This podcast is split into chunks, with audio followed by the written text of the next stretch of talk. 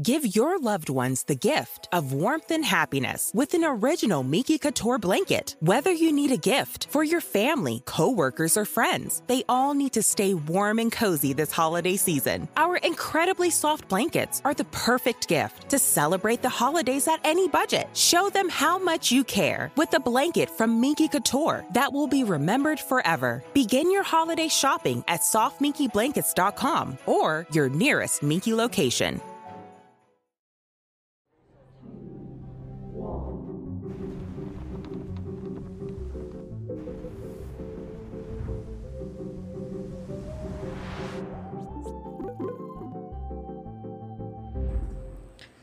Salve, salve, amigos da ciência em todo mundo. Muito boa noite. Muito bem-vindos a mais um Ciência Sem Fim aqui, ao vivo, ao vivo, como a gente brinca sempre. Quem está aqui hoje comigo, grande Paulo Leme. Vai ser um papo sensacional, muita história para contar de diversas áreas, principalmente da astronomia. Hein? Principalmente. Vamos conversar bastante, é. vai ser muito legal. Antes da gente começar, aqueles recadinhos do coração para vocês. Vamos começar pelo emblema aí, Mulambo. Joga aí na tela. O emblema hoje aí do Paulo para você resgatar a palavra é astropalestrante aí, ó.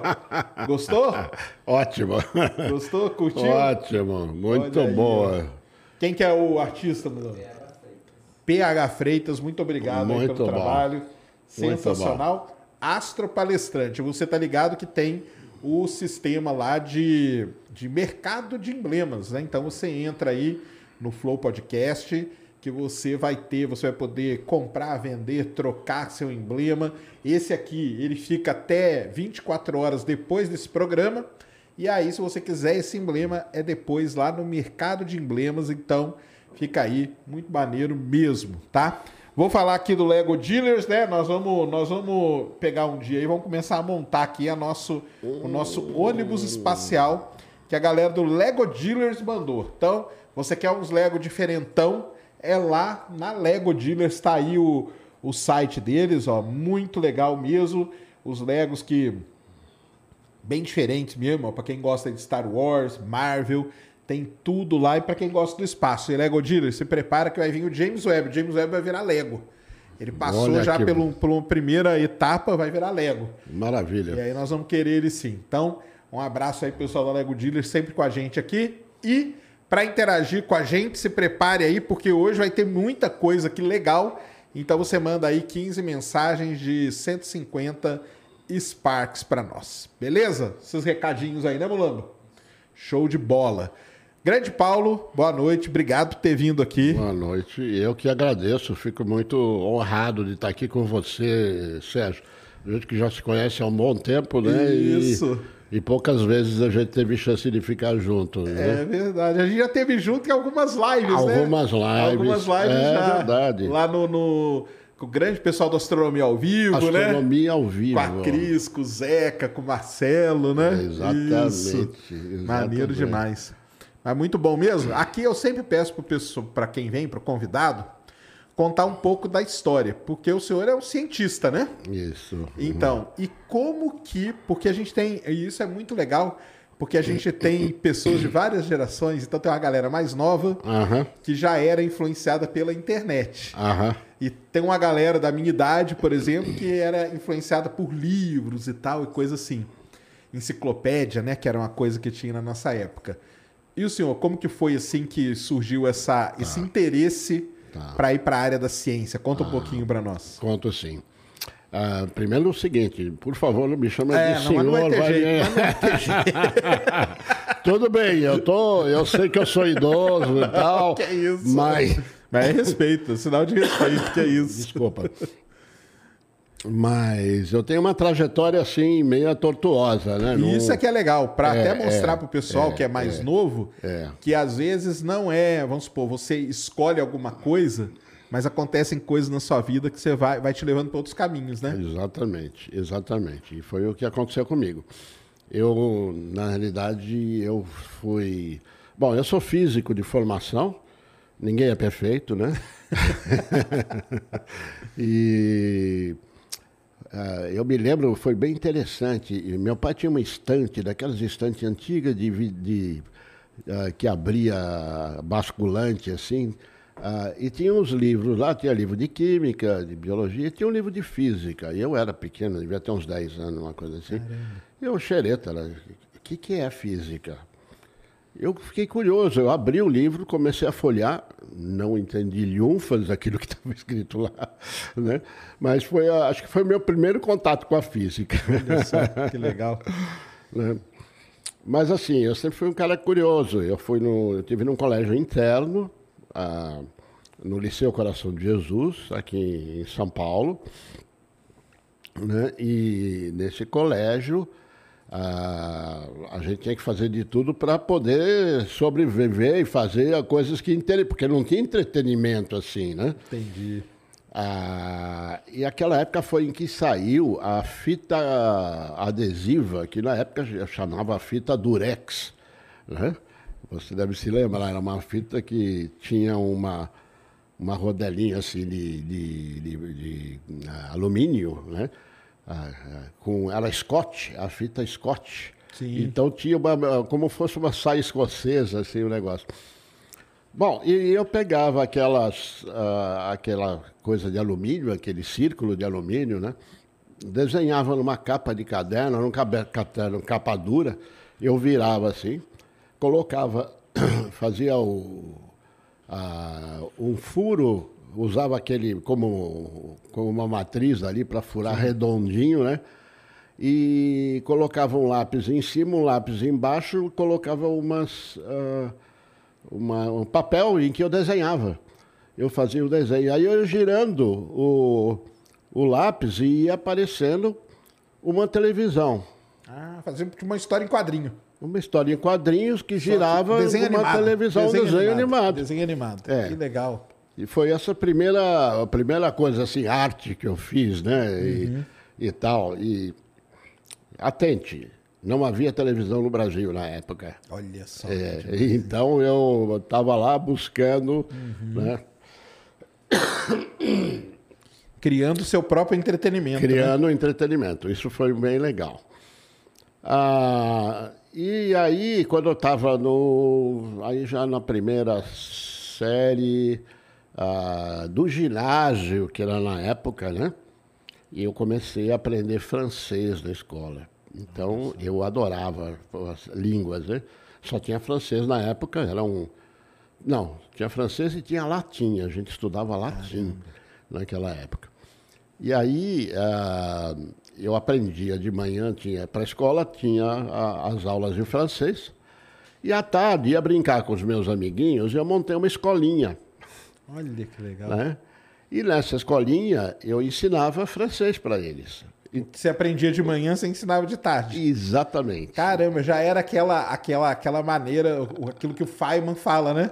É... Que é o melhor jeito de você aprender uma coisa ensinando é aquilo para alguém. Você tem toda a razão, é isso mesmo que o Feynman fala, claro. Então, e foi o meu primeiro, assim, contato com ser professor, né? Então você Entendi. vê, eu tinha 11 anos de idade aí. Caramba, que é, legal. Era uma delícia. E, eu, e, e, e, a partir daí, eu, bom, eu vou ser professor, né? Não teve jeito. E foi assim. Então eu fiz física, uh, tive chances de ir para pesquisa, né? Na, e, e na, Assim, no início eu era mesmo para dar aula, então eu dava aula num colégio à noite, mas durante o dia depois de recém-graduado, eu dava, ah, eu dava, eu trabalhava no Instituto de Energia Atômica, Legal. lá na USP, que era, na realidade, ele atualmente é o IPEM. É o IPEM. Instituto de Pesquisas, de, Pesquisas de Energia Nuclear, né? Energéticas e Nucleares. É, legal Exatamente. demais. Exatamente. Ah, eu estou falando aí da época de 60, 1965, caramba. caramba. Foi qual ano que você entrou na faculdade? Ah, eu entrei em 62. Olha só. Na USP mesmo? Não, eu fiz o Mackenzie. Ah, Mackenzie. Eu fiz o Mackenzie. Ah, o na Mackenzie USP, é muito forte na USP eu fiz o mestrado depois, né? Entendi. Mas o Mackenzie é forte nessa área, né? É, então, Mackenzie na área de astronomia está muito bem, né? Já há muito tá, tempo. Tá muito bem. E foi meu primeiro contato lá com astronomia, na realidade, né? Mas até então, assim, não queria nada com astronomia, era mais física mesmo, ser professor era e tal. Física, mas depois, como eu fui trabalhar no Instituto de Energia Atômica, aí eu fui para a área nuclear, mas eu fui para a área de radiobiologia. Ou seja, eu já tinha naquela época um acordo com a biologia, né? Entendi. Mixando radiações eletromagnéticas, né? E raios gama, radiação alfa, beta e tal. Ah, e o Hulk, é. né? O Hulk. É, é podia ter criado um Hulk ali na. na... Às vezes quando eu fico pensando se ele na USP aparece uns Hulk ali de vez em quando. Então, e lá eu fazia pesquisa, sim. Aí eu fazia pesquisa e dava. Uh, e ali nós tínhamos, o, como era a radiobiologia, a gente tinha um curso para os médicos, né? em que a gente ensinava, dava as aulas para os médicos, aula de uh, para os médicos que eram queriam ser especialistas em medicina nuclear, né? A medicina nuclear, para explicar para o pessoal, é o que? É o pessoal da tipo radiologia, essa então, coisa? Não, medicina nuclear usa isótopo radioativo, né? É um, são substâncias que emitem uma radiação é tipo gama. Césio lá, ou não? Tipo Césio, tá. tipo Césio. Só que aquele é para radioterapia, né? Sim.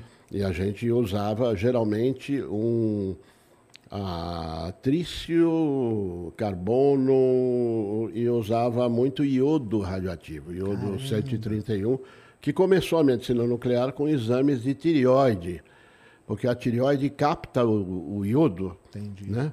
E, e, cada molécula de iodo em que o iodo estava tava associado, né, emite uma radiação gama e você detecta, desculpa, por fora, certo. você detecta eh, e faz um mapa, um mapeamento da, da, da tireoide. Oh, então aí você consegue detectar uh, alguns, irregu algumas irregularidades né, e, e, e moléstias, inclusive câncer né?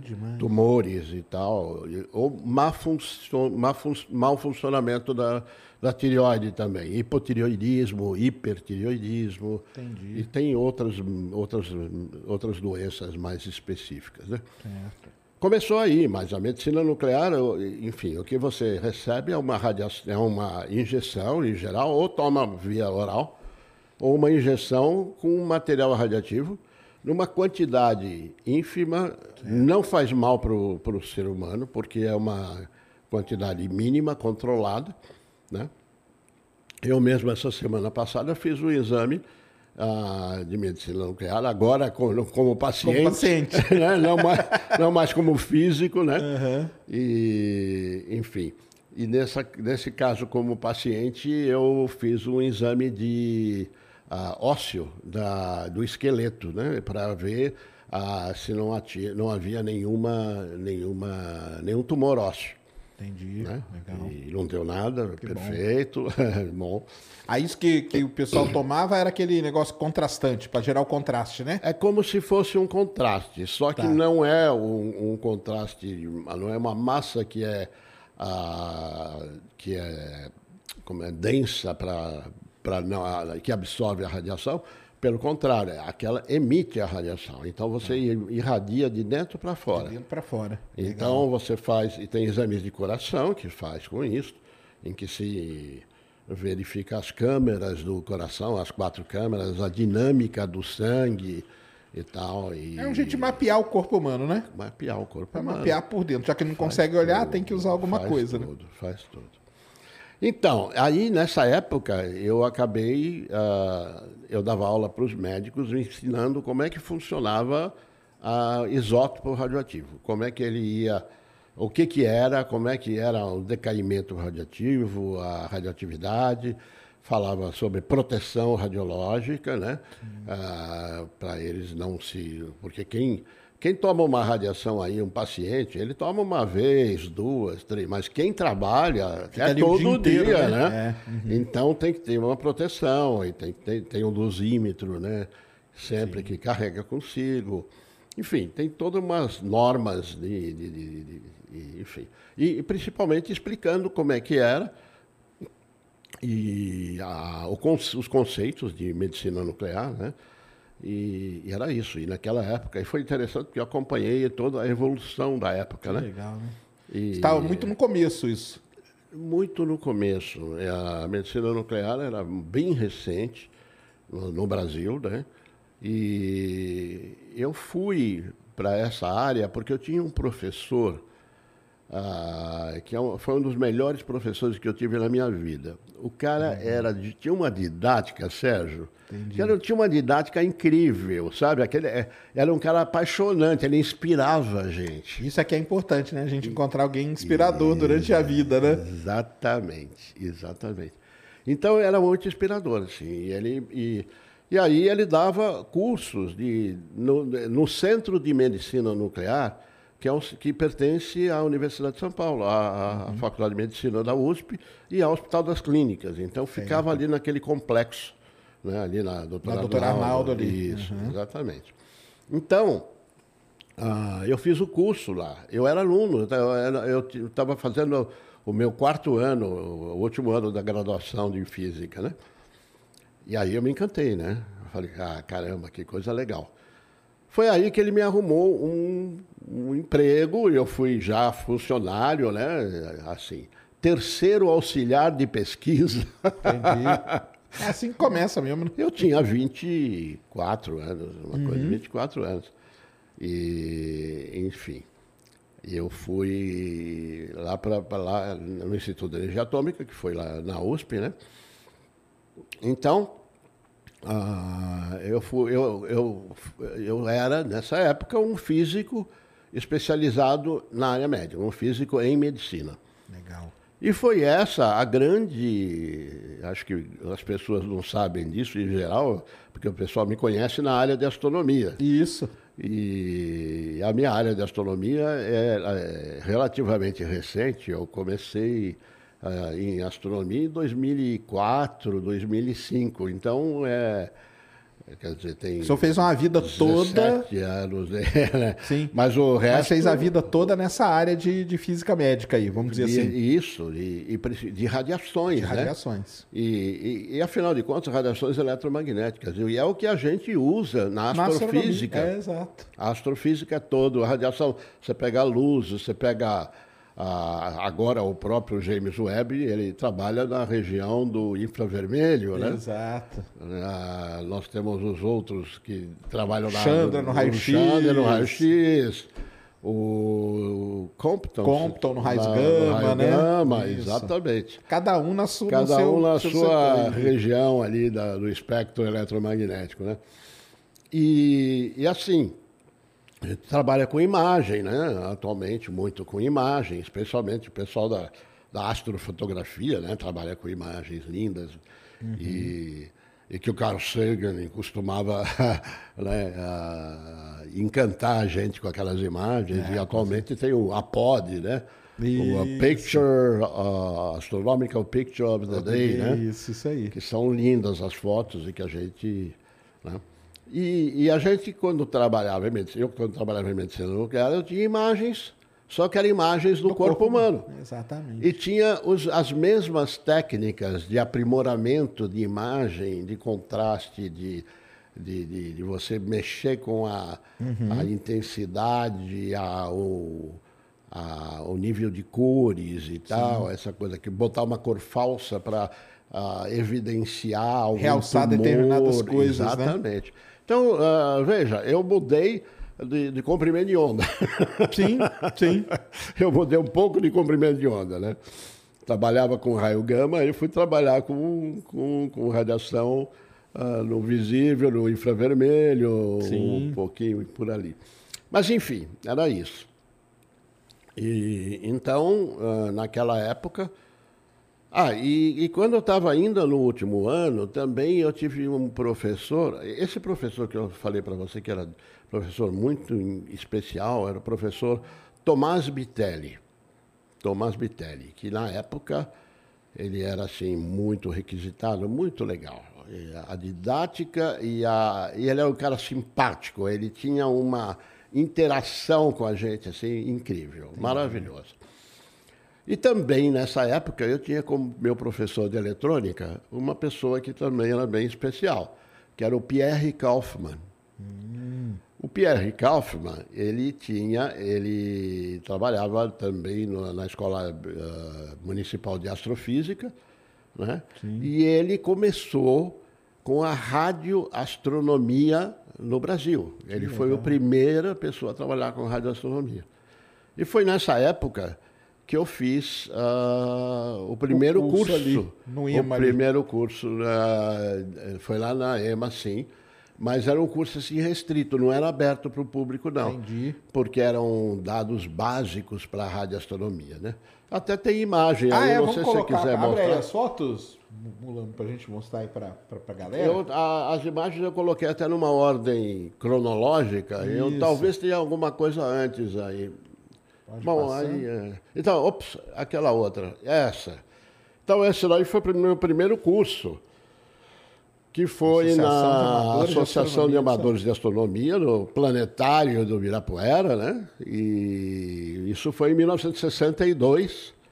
E o professor do curso era fundamentalmente o Pierre Kaufmann, que morreu há dois anos, uma coisa uhum. assim. Né? E, e essa assinatura, que é do diretor da época, que era o professor Aristóteles Orsini.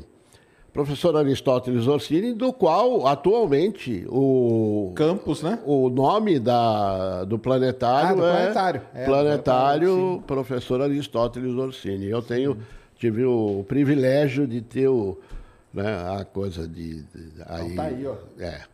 18 de outubro de 1962. Isto, isso. Dados básicos para radioastronomia. Então, era um curso de radioastronomia. Radioastronomia. Que legal. Exatamente. Então, os dados básicos era a parte física, né? Entendi. Ah, de espectrometria, enfim, toda que aquela legal. área. Era bem legal. É, foi muito legal.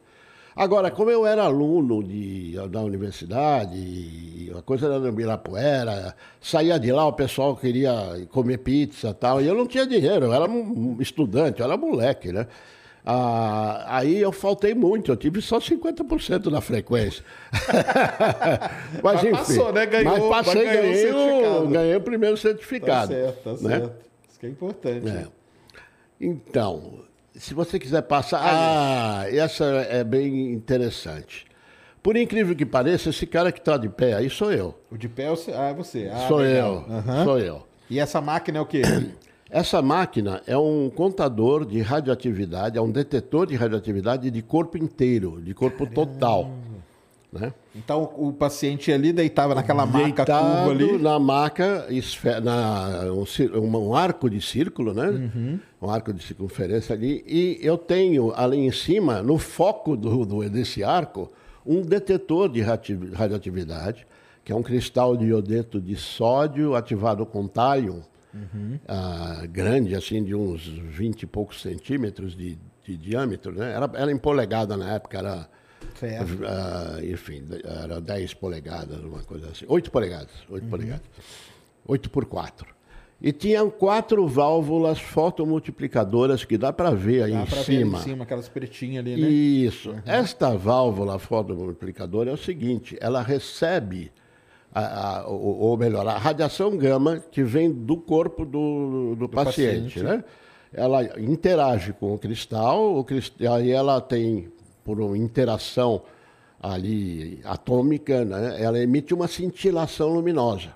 Certo. Então, essas válvulas fotomultiplicadoras são válvulas fotossensíveis. Né?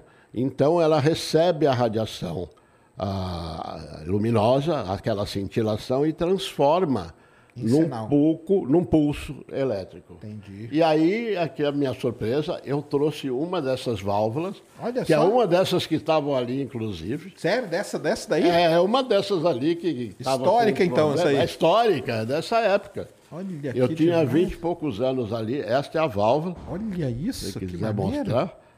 É. Então, demais. essa parte sensível e aí tem uma, uma série de eletrodos, uhum. né? E que tem uma diferença de potencial entre os vários eletrodos.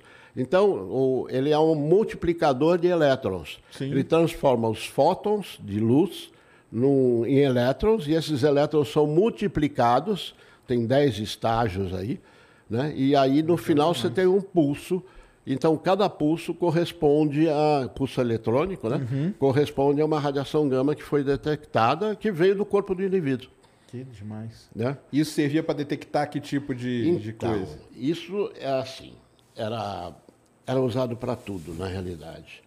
Ah, um dos primeiros usos que tem, porque isso aqui, como era no Instituto de Energia Atômica, e tinha muito material radiativo que era produzido no próprio reator atômico de lá, uhum. né, da, do instituto. Então, o pessoal que trabalhava com isótopo, com radiação, eles às vezes se, às vezes, muitas vezes se contaminavam. Entendi. Né?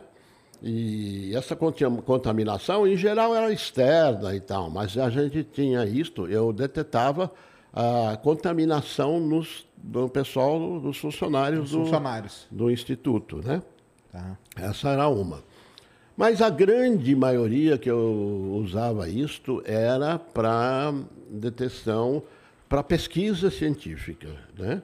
Tá. Mais do que para pesquisa, inclusive, é o seguinte: uma fração do nosso corpo, no líquido intracelular, ele tem potássio. Uhum. E o potássio ele é formado por vários isótopos, né? Um deles é radioativo. Então, nós temos no nosso corpo humano uma fração ínfima de material radioativo que vem do potássio. Entendi. Né? Muito bem. Então, dava, eu conseguia detectar a radiação gama do potássio, que é uma radiação até com uma boa energia, era 1.3 megaelectronvolts MeV, enfim, era uma uhum. unidade de energia que a gente usava em medicina nuclear, em, em física nuclear. Né? Muito bem. E se você notar aí, bom, primeiro note o dosímetro radioativo né, que a gente Sim, tem, aquele, aquele verdinho ali, ali para medir radiação, né, que eu uhum. tomava radiação né? usava sempre material uh, protetor ali, nunca entrava e ficava só com uma bota especial que só ficava lá dentro. Né? E aí, você está vendo, isso é uma sala, é um quarto, uma sala, que é feito de aço. De aço. Por que isso? Esse aço é para blindagem da radiação que vem do lado de fora. Para ter certeza medida, né? que a medida que eu estava tendo era a que vinha do paciente, do não de, de fora. Legal demais. Né? E para esta, esta, esta blindagem que a gente tem em volta toda, né? Ah, é uma blindagem de 4 polegadas, se não me engano. 4 uhum. polegadas, uns 10 centímetros, talvez um pouco mais. Eu acho que era até 5 polegadas. Faz muito tempo, eu não me lembro mais.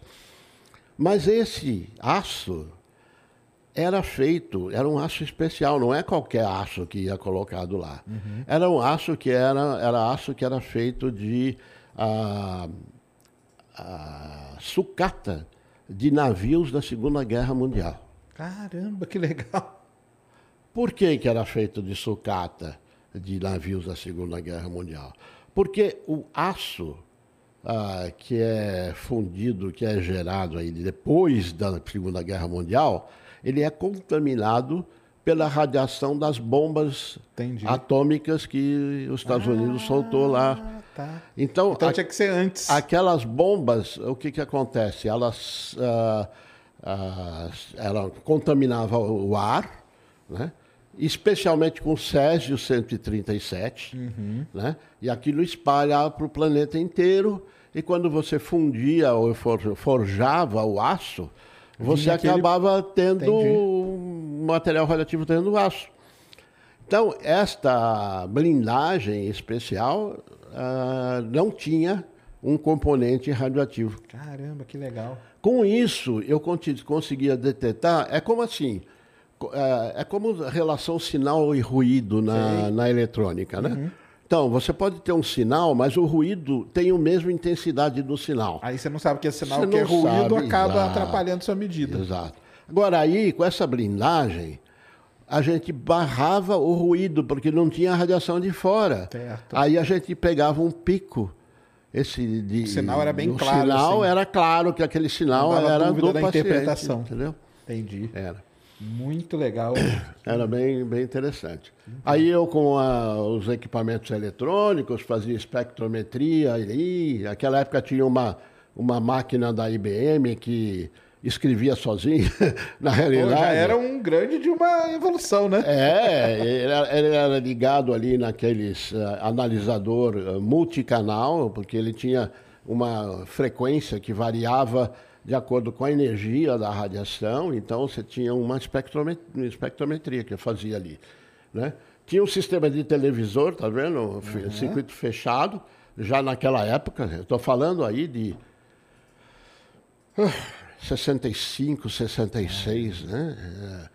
Então, por que, que tinha esse televisor? Tinha uma câmera lá dentro da coisa, porque era um meio claustrofóbico, né? A pessoa ficar dentro de uma saleta daquela. Aquela salinha tinha quanto? Quanto por quanto, mais ou menos? Ah, tinha uns dois metros e meio, mais ou menos. Acho que dois metros, dois metros e vinte, ah, talvez, uma coisa era assim. Era apertadinho mesmo. Era apertado, era apertado. Então, se a pessoa começasse a dar um passar mal, você tinha ali como monitorar ela. Nessa época eu fui, é, nessa época eu fui para Buenos Aires, lá em Ezeiza, tem o Centro Nuclear da Argentina lá. Eu fui para apresentar um trabalho, depois eu fiz uma palestra lá. E, e eles tinham um, um, contador de corpo inteiro também, corpo ah, total lá. E aí eles pediram para mim, Paulo, você pode nos ficar aqui um pouco e tal? Ah, e tem uma coisa bem interessante que nessa época. Ah, quando eles me, eles me uh, uh, mediram a radiação, eles mediram lá, viram que eu tinha o potássio e tal, né? uhum.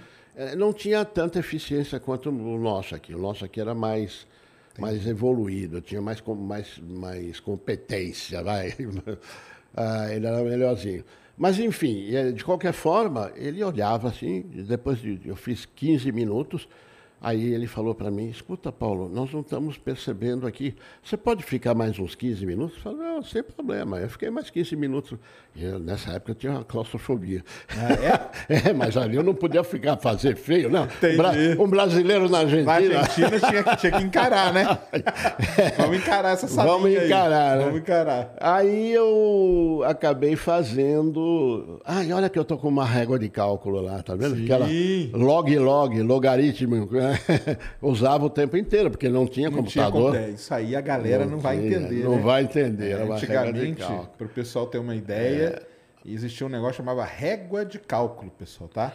Então é aquilo que está na mão dele ali, onde você ia fazendo né, as contas de uma maneira mais, mais rápida, né? Vamos dizer assim, né? O que é, o computador, depois de alguns anos, né, veio fazer.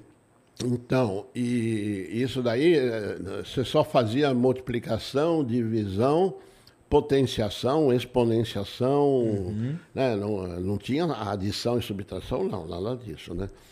Mas, enfim, era, era, era, era bem interessante. Mas, enfim, aí lá em, em Ezeiza, no, no, na Argentina, depois que eu fiquei lá, eu fiquei 45 minutos lá. Naquele equipamento lá, deitado, Naquele equipamento, e era muito menor do que esse, era mais claustrofóbico. Tá, mais ainda, cara. É. Mas enfim, eles botavam uma música ali. Pelo ah, menos. é? Uma música é, relaxante, é, né? É, é. Não era tango, porque senão eu era. senão o paciente ficaria tenso, né? Tá é, certo. É. Mas foi bem gostoso. É, aí, depois que. Por que, que eles me deixaram tanto tempo? Ele falou, Paulo, nós não achamos no seu corpo Césio. Não tem, não tem pico de Césio.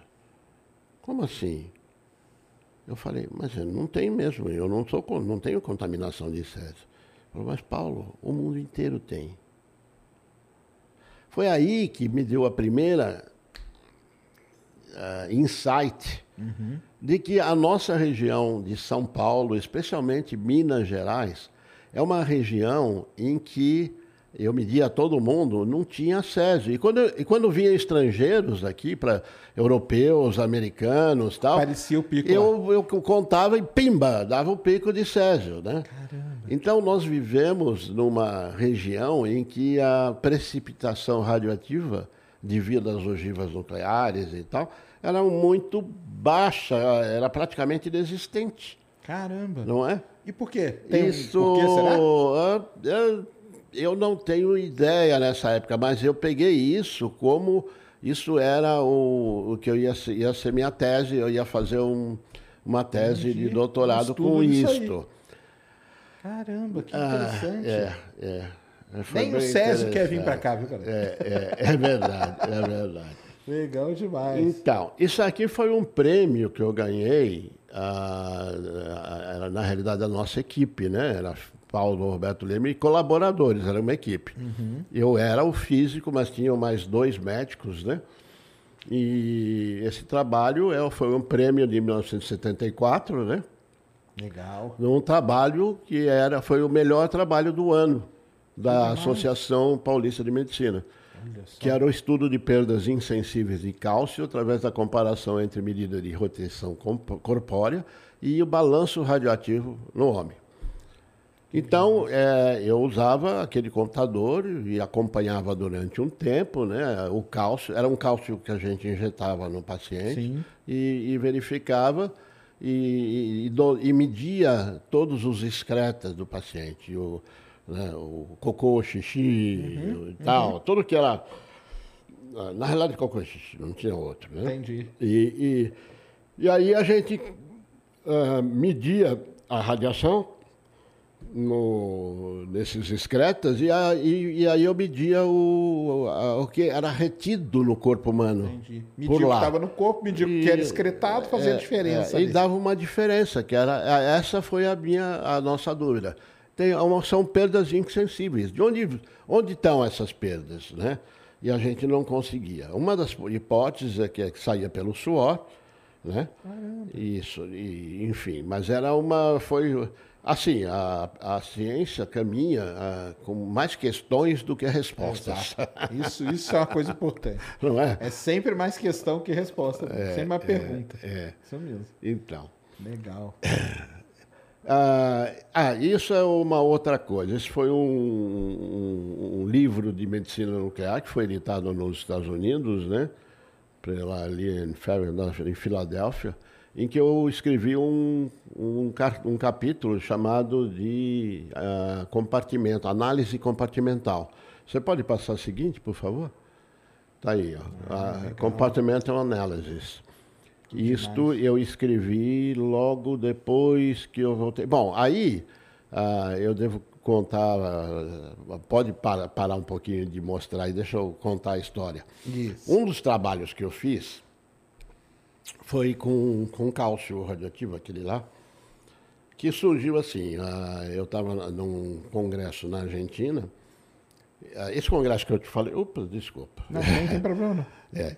Uh, e aí, nesse congresso, eu apresentei um, um, esse trabalho. E, e aí eu sentei do lado de um médico que era o livre docente da, da área de de glândulas uh, da, da, da, Faculdade de Medicina. Ah, e tinha uma americana mostrando, explicando uma análise compartimental. Né? E, e ela falou, e falou da, da de, de detecção de radiação de corpo total. Ele virou para mim e falou assim: Puxa, eu gostaria de fazer uma coisa dessa lá, lá em São Paulo. Ah, pena que não tem ninguém lá que faça isso. Caramba! Eu, eu olhei para ele e falei... Você do lado dele. Tô, Você tô aqui, né? está né? falando com ele. Caramba, que demais! Aí nós fizemos uma parceria, eu e ele. E, assim, ele era extremamente graduado, era já um senhor, eu era um garotão, né? Certo. E, e aí nós fomos fazer uma série de pesquisas juntos, né? E uma delas, que ela foi essa sobre o cálcio, né? Análise compartimental. A análise compartimental é o seguinte: a gente usa uma, uma molécula radioativa que a gente chama de traçador, porque ele, é. ele vai ah, para determinadas áreas de alguns tecidos eh, são captado, captam essa, essa molécula, e essa molécula tem um átomo radioativo grudado nela. Neste caso foi cálcio, mas eu já fiz com vários outros, tal, depois eu vou falar para você. Não sei se nós temos tempo. Tempo que quiser, pô, manda bala. É. Não, não, tem hora não. Ah, que bom. Então isso aqui é um bate-papo. É, um bate-papo, é isso mesmo. Muito solto. Ai, que bom. É Obrigado, mesmo. Sérgio, pelo convite. Ah, que é isso, eu que agradeço aí, muita história, é muito legal. História aí, parte da história da ciência brasileira. É da ciência, é, a história da ciência. Demais. Mas aí esse médico, que era chamado, ele era o doutor Waschenberg, Waschenberg. Ah, e ele, ah, assim, ele queria fazer uma, um, ele, o trabalho da, da, tese dele não era de livre docência, acho que foi livre docência, sim, que ele fez com, com cálcio radioativo. Era um cálcio, cálcio 45, que tinha uma meia-vida muito curta, ou estou enganado? Agora estou na dúvida. Tem, teve dois tipos de, de, de assim, essa minha vida era curta, mas eu consegui acompanhar durante um longo tempo por causa do, do, do contador de corpo total. Entendi. Porque ali a sensibilidade daquele instrumento era era muito boa. É. E eu ficava, esse contador ficava longe da, da parte central do, do, do, do centro de controle ali. Para não ficar junto com a radiação que vinha normalmente do, das outras áreas, da química nuclear, da, do reator atômico. Era um local meio isolado ali para né, Era isolado, isso. era uma uhum. casinha, não, não uma coisa moderníssima na época. Tinha ar-condicionado na época, né, coisa que na época não era comum ter aqui em São uhum. Paulo. Né? Enfim, não era ah, enfim, eu tinha. Eu ficava lá e eu, imagina, eu era um garoto. Eu não, e, e assim, tudo que eu aprendi isso daí, eu acabei, eu não tinha gente para me, me, me, ensinar. Foi na, no autodidatismo, na, na pesquisa. Tinha uma excelente biblioteca lá, né? uma excelente biblioteca. Então eu pesquisava. No interesse também de aprender, né? Exatamente, de ir atrás de tudo, exatamente. né? Exatamente. É Mas eu sofri na época, eu sofri bastante. Era porque às vezes era muito lento o caminhar, porque, né? E a, e a, literatura que tinha não era nada em português. A literatura que tinha ou era inglês, ou francês, ou espanhol, ou russo. Caramba! Né? Que era da Agência Internacional de Energia Atômica, certo. Né? que fica lá em Viena.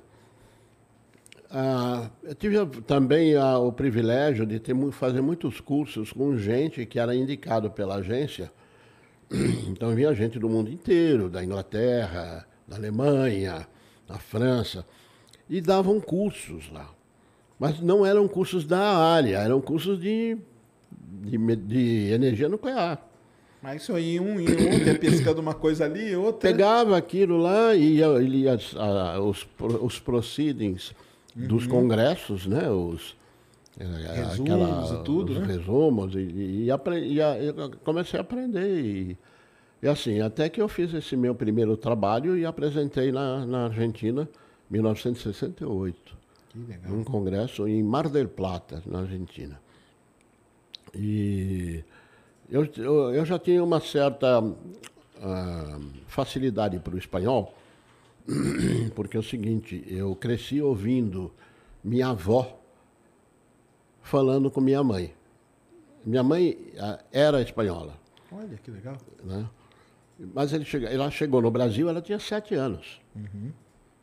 Então, e, e, e, mais, quando elas vieram para o Brasil, minha mãe, ah, ela veio da França, porque eles fugiram na guerra de 1917, ali, na, na Primeira Guerra Mundial, eles se mandaram para a França para fugir daquela coisa, daquele conflito que tinha ali né? E foram em Marseille, Mar Marsella, né? Marseille. Uhum. Marseille. E minha mãe foi uh, alfabetizada lá.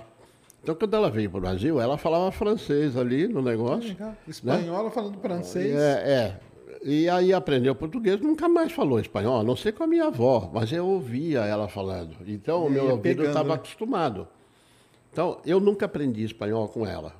Hoje eu sou fluente no espanhol, porque de tanto ir nos, nos, nos congressos na América Latina, no congressos da Sociedade Latino-Americana de Medicina Nuclear. Que legal. Então eu fui em quase todos os países da América Latina, né? Ah, alguns apresentando ah, trabalho, outros não. E é por isso que atualmente eu quando dou eu dou palestras eh, sobre astronomia, né, nos países da América Latina. Eu já ah, pegou a facilidade, é, tudo, né? Fluente, aí vai porque embora. Porque agora tem influência, né? Porque eu fui pegando aos poucos, eu fui estudando bastante, praticando, mais Isso. do que estudando, praticando. Aí, então, eu já dei para na Argentina, na, no Uruguai, no Peru, na Colômbia. Está faltando um. Chile. Legal. Então, é, atualmente, no, esses congressos são congressos uh, latino-americanos de astrobiologia. Legal. Né? Porque no final das contas, veja, eu fui indo para a área de, ast de astronomia, sem nunca deixar a biologia. Por causa da astrobiologia, eu acabei juntando. Entendi. Entendi. E, e, tive, e tive o privilégio também de ser professor de astrobiologia, né, na, disciplina, na cadeira de astrobiologia na Universidade Cruzeiro do Sul. Legal. Né? E tinha um curso lá, que, que inclusive eu fiz o curso.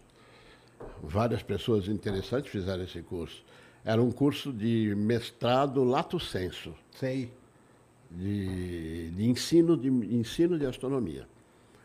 E é interessante porque eu tinha como colegas o Paulo Varela, Grande Paulo E o Irineu Varela. Olha que legal. É.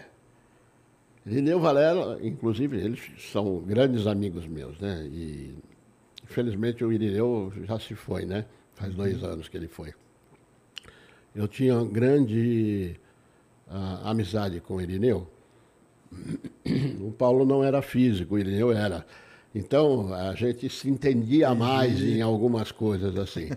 E interessante que depois a gente foi fazer o curso de o mestrado uhum. né, em, no ensino de medicina nuclear, em, em, ensino, de astronomia. ensino de astronomia na, no IAG, no Instituto de Astronomia e Geofísica da USP. Né? Que legal. E antes disso a gente fez o, o curso que eu dava, esse lato senso, nós éramos alunos, e a gente foi colega também nesse curso de, de, de coisa. Porque tanto eu quanto ele não tínhamos um, uma ah, graduação, uma pós-graduação na área, né? A gente tinha, mas não, não, não de... Específica ali, né? Exato, astronomia e tal. Exatamente. E aí tem os lato senso que servem para isso, então, exatamente. Então, a gente tinha feito o lato senso e agora a gente fez o, o estricto senso, né? Senso, uhum. Lá na, na USP. Então, foi legal. Ah, e nessa época, eu fiz um mestrado em, em, em física nuclear. Em física nuclear. É. Essa foi na época da. Bom, mas falando de análise compartimental, eu dei uma variada aí para voltar. Não, tem problema não. Mas, uh, então, eu estava falando do, do, do, análise compartimental. Então, quando você injeta uma, um, uma substância no corpo humano, uma substância qualquer, ela vai para os determinados lugares e tal, passa pelo rim, é excretado e tal. Se é cálcio, vai para os ossos, né? Mas cálcio também vai para o tecido mole, para a musculatura. A musculatura precisa para esse movimento de, de, de a retenção, mas de, uhum. de intenção, na realidade, né? Tá. Ah, usa cálcio, ele, né? se usa cálcio para isso. Então, uh, nesse caso seria só um átomo, mas uh, quando é uma substância, ela vai para vários órgãos. Então, quando, um traçador radioativo é quando a gente pega essa uma molécula que a gente sabe que vai para algum lugar e substitui uma molécula uh, do, um átomo dessa molécula não radioativa por um por átomo um radioativo. radioativo uhum. né? Esse vira um traçador radioativo. Ele vai tra... Você consegue, através de detectores rastrear externos, o rastrear o caminho. Legal. Exatamente. E aí você faz um modelo compartimental, como o, os, o, essa substância indo para os diversos compartimentos do corpo humano. Hum. E um compartimento não é necessariamente um órgão. Entendi. Pode ser vários órgãos ou pode ser um, um, um tipo de tecido, enfim.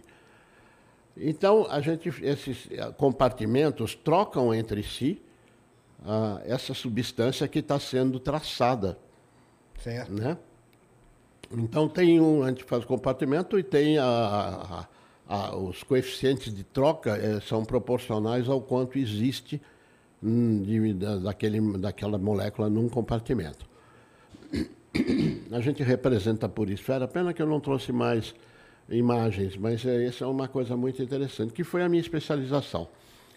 Ah, aí você estabelece um sistema, você monta um sistema de equações diferenciais. Caramba. Esse sistema de equações diferenciais, eles descrevem o, dentro daquele modelo, né, com aqueles coeficientes, né, uhum, uhum. e que em geral são exponenciais, esses sistemas de equações diferenciais e tal. E, e esse sistema uh, ele descreve o que está acontecendo dentro dos compartimentos biológicos.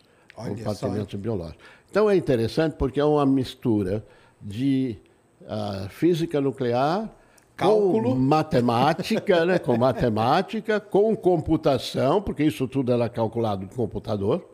E com aí, é, e, e com, a, com a medicina e com a biologia. Demais. Né? Tá vendo aí? Você aí, ó, que está estudando equações diferenciais, é. tem uma aplicação, né?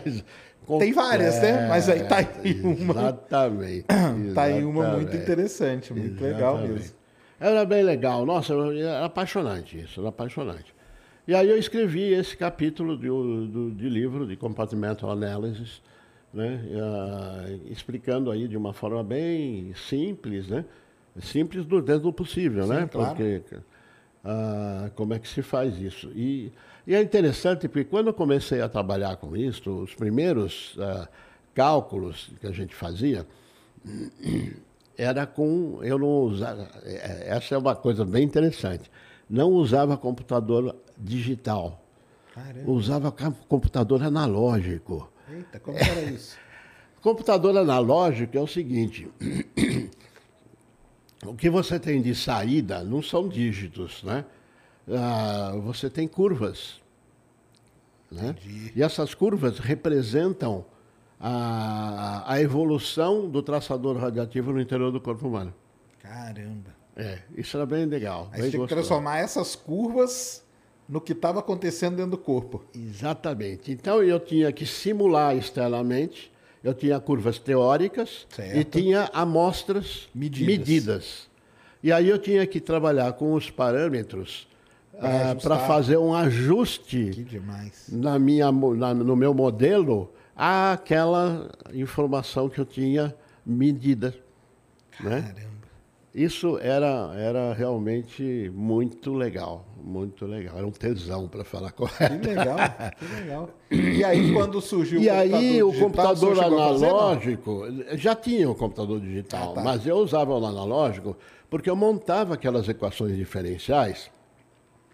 E assim, o computador analógico, ele consistia, era uma placa enorme com vários furos assim, e que você, esses furos eles tinham circuitos elétricos ali. Certo. Então você tinha um, um, um gadget, um, um aparelhinho, assim, uma, um monte de, de, de um perfurador.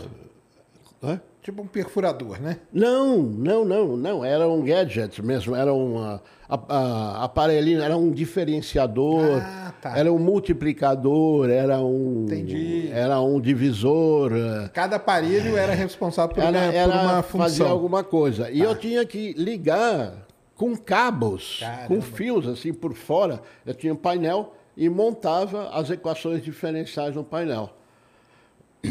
E aí eu dava um, um início para ele, sistema ir evoluindo, né, em função do tempo.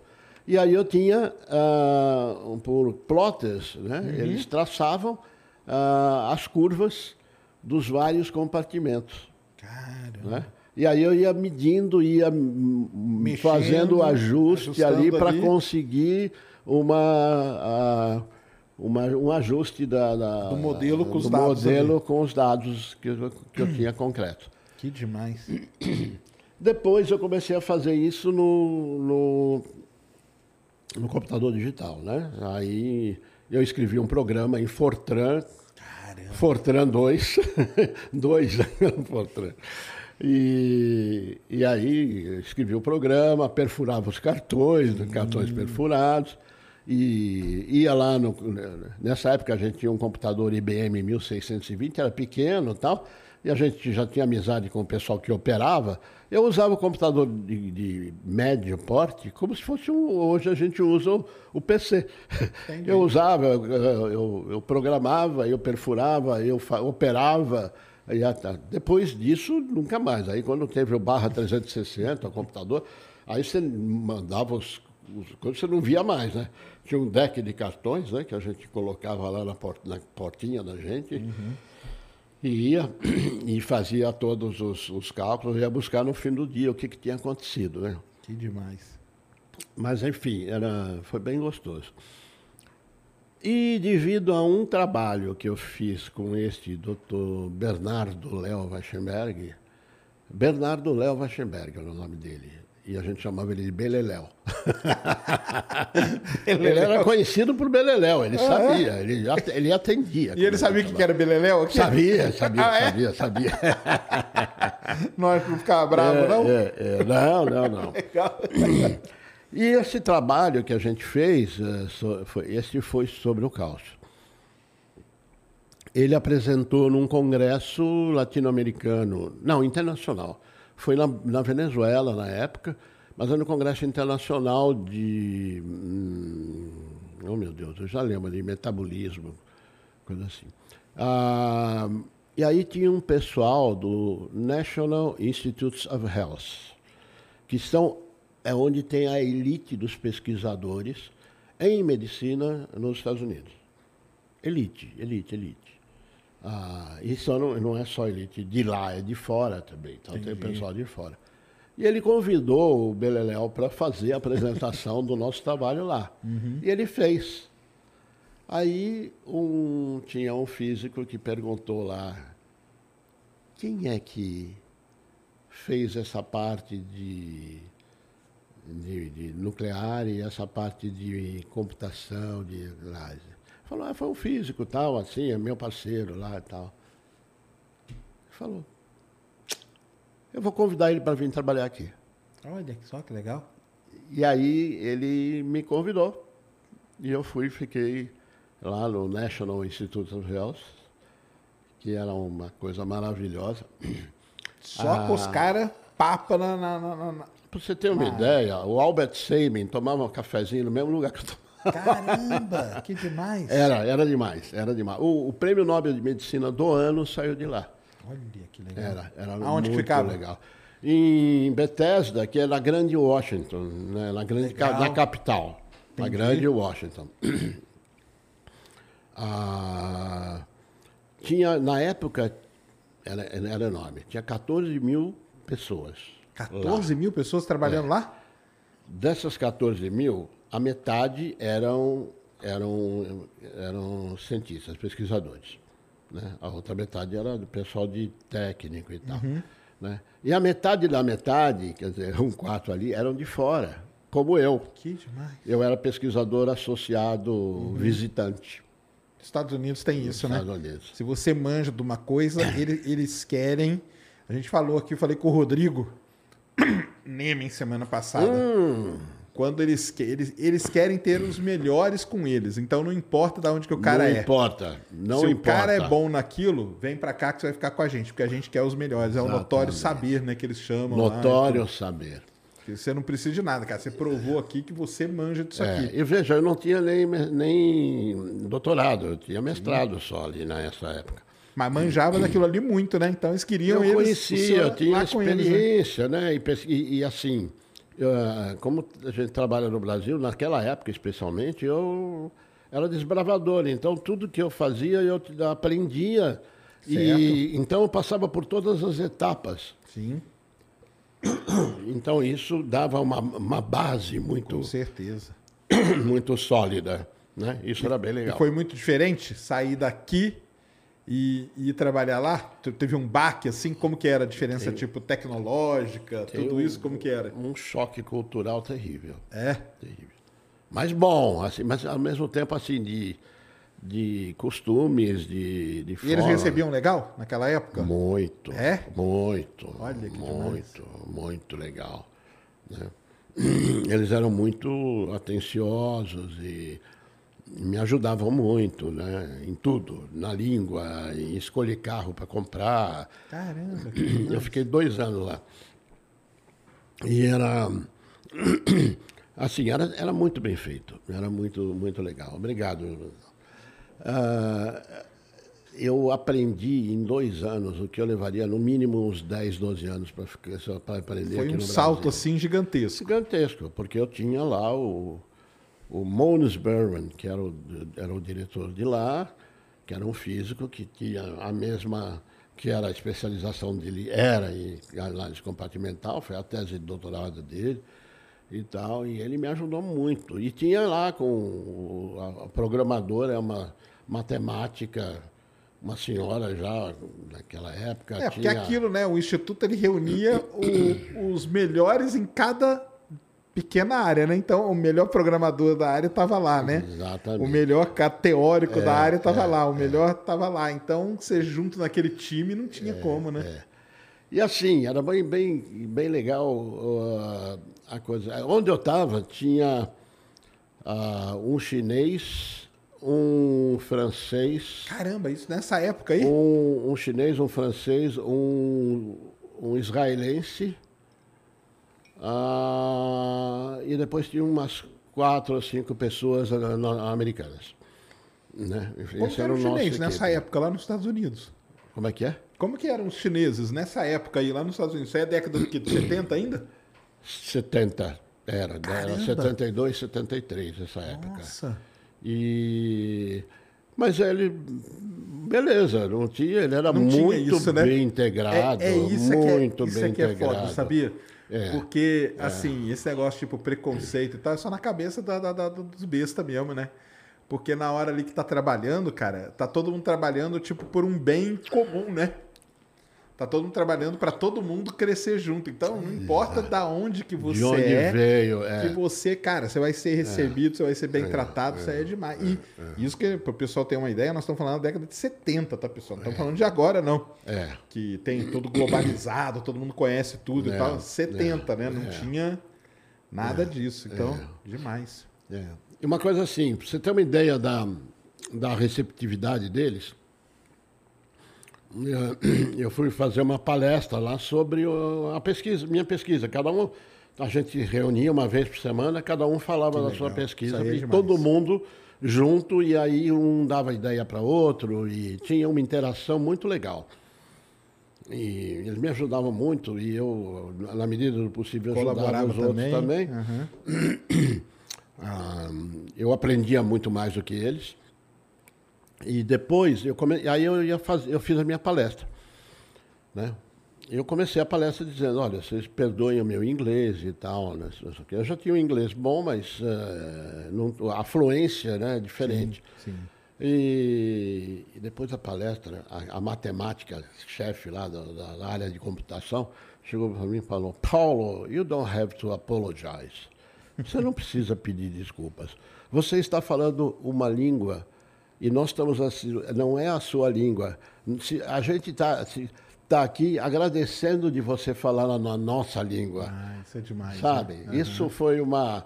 Olha que legal. Eu pedi desculpas. Ela falou, nós que pedimos desculpa por não saber falar Sua, né? português. É outra cabeça mesmo, né? É outra cabeça. É outra cabeça, né? cabeça. É, isso é Essa é uma outra, é uma coisa bem legal que você aprende. ah, na realidade, você não aprende. ah, você não aprende uma língua, você aprende uma cultura. Exato. Você aprende uma exatamente. cultura. A cultura, e essa cultura com ela vem toda a, a maturidade, a experiência. a- né? E quanto mais a pessoa é mais, ah, digamos, evoluída, assim, né? Ah, mais competente e tal, mais simples a pessoa é. Isso que é impressionante, que é o totalmente contrário daqui. Não é verdade? É verdade, é verdade. Então isso foi muito legal. E eu tive um grande choque cultural na volta, né? Nossa, Quando eu voltei, aí... a choque cultural Aí você ficou o quê? Dois anos lá? Terrível, dois anos. E aí voltou aqui. Aí na hora que voltou, falou, pelo amor de Deus, eu quero voltar. Eu quero voltar.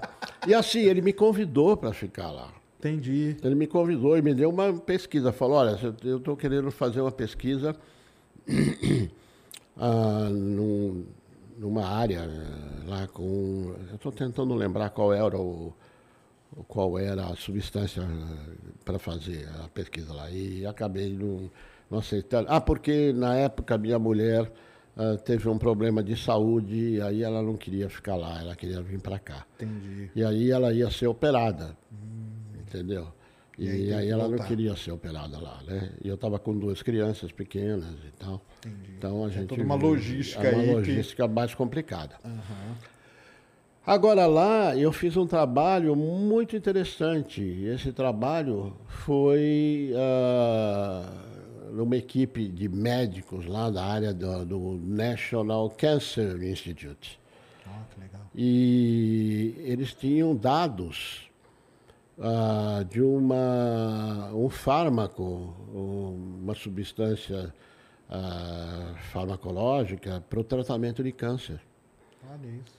Chamado metotrexate, uh, metotrexato, tinha no Brasil. Agora não se usa mais praticamente. Ainda tem, mas tem outros mais modernos.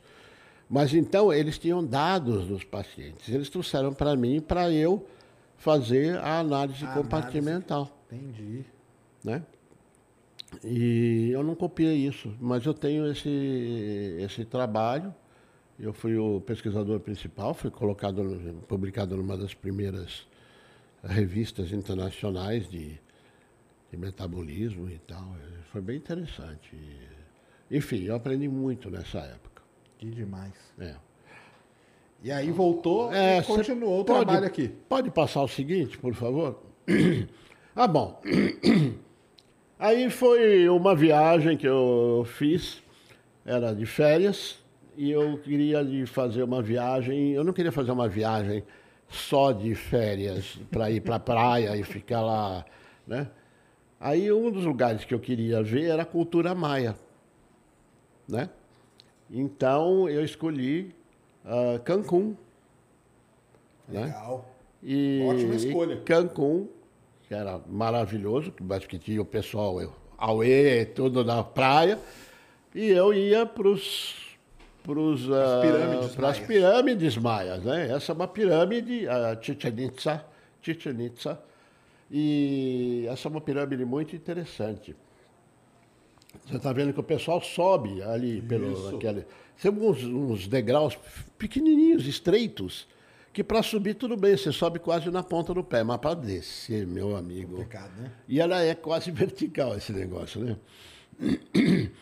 E essa pirâmide é, é bem interessante. Como é que era? Ah, nove.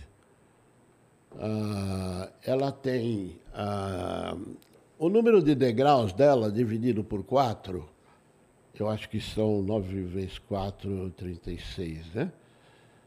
É isso? 9,46. Então, ah, ele tinha 90, 90 degraus nas quatro faces. Uhum.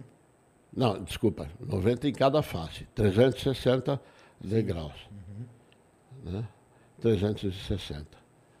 E lá em cima, como é que era o negócio? Bom, eu sei que a plataforma ela completava os 365, Sim. é o número de dias. Uhum. Ela tem uma orientação bem interessante. Norte-Sul, né? Desculpa, era, era, no solstício, era com relação ao Isso, solstício. Isso. Solstício de verão. E no solstício tinha o que formava uma, uma serpente emplumada. Que é o nome do. e aí você via a, nesse dia de solstício é, é, essa coisa que descia. aqui embaixo, não é desse lado da pirâmide, é do outro, tem a cabeça de uma cobra. Que para eles você tem uma simbologia ah, cultural incrível lá, é, enfim. E é interessante porque eu fui estudar todo o sistema deles, né? Porque eles, eles têm aqueles hieroglifos, né? Sim. Todos, e muito bacana. E a matemática, e a, eles conhecem, conheciam matemática, conheciam muita astronomia. Sim. Então juntava tudo. Eu falei, é para lá que eu vou, né? Eu fui para lá e, nossa, maravilhoso. E assim, o sistema deles de contagem, ah, o nosso é decimal. Sim. Né? E a gente tem os dez dígitos, que dígitos vem do latim, que é, que é dedo, né? Uhum. Então vem dos dez dedos. Então são, é um sistema decimal. O sistema deles contava os dedos dos pés também. Então era o sistema vigesimal. Caramba. Né? Que é dedo também, né? Porque é, vai ficar de é fora, dedo né? também. É dedo também. Então, você contava de um a, a 19, assim, eles usavam pontinha, pedrinhas uhum. para colocar as unidades. Uma, duas, três, quatro pedrinhas. As cinco pedrinhas, eles tiravam pedra, as pedrinhas e botavam um gravetinho. Graveto. Uhum. Né? Aí eram cinco.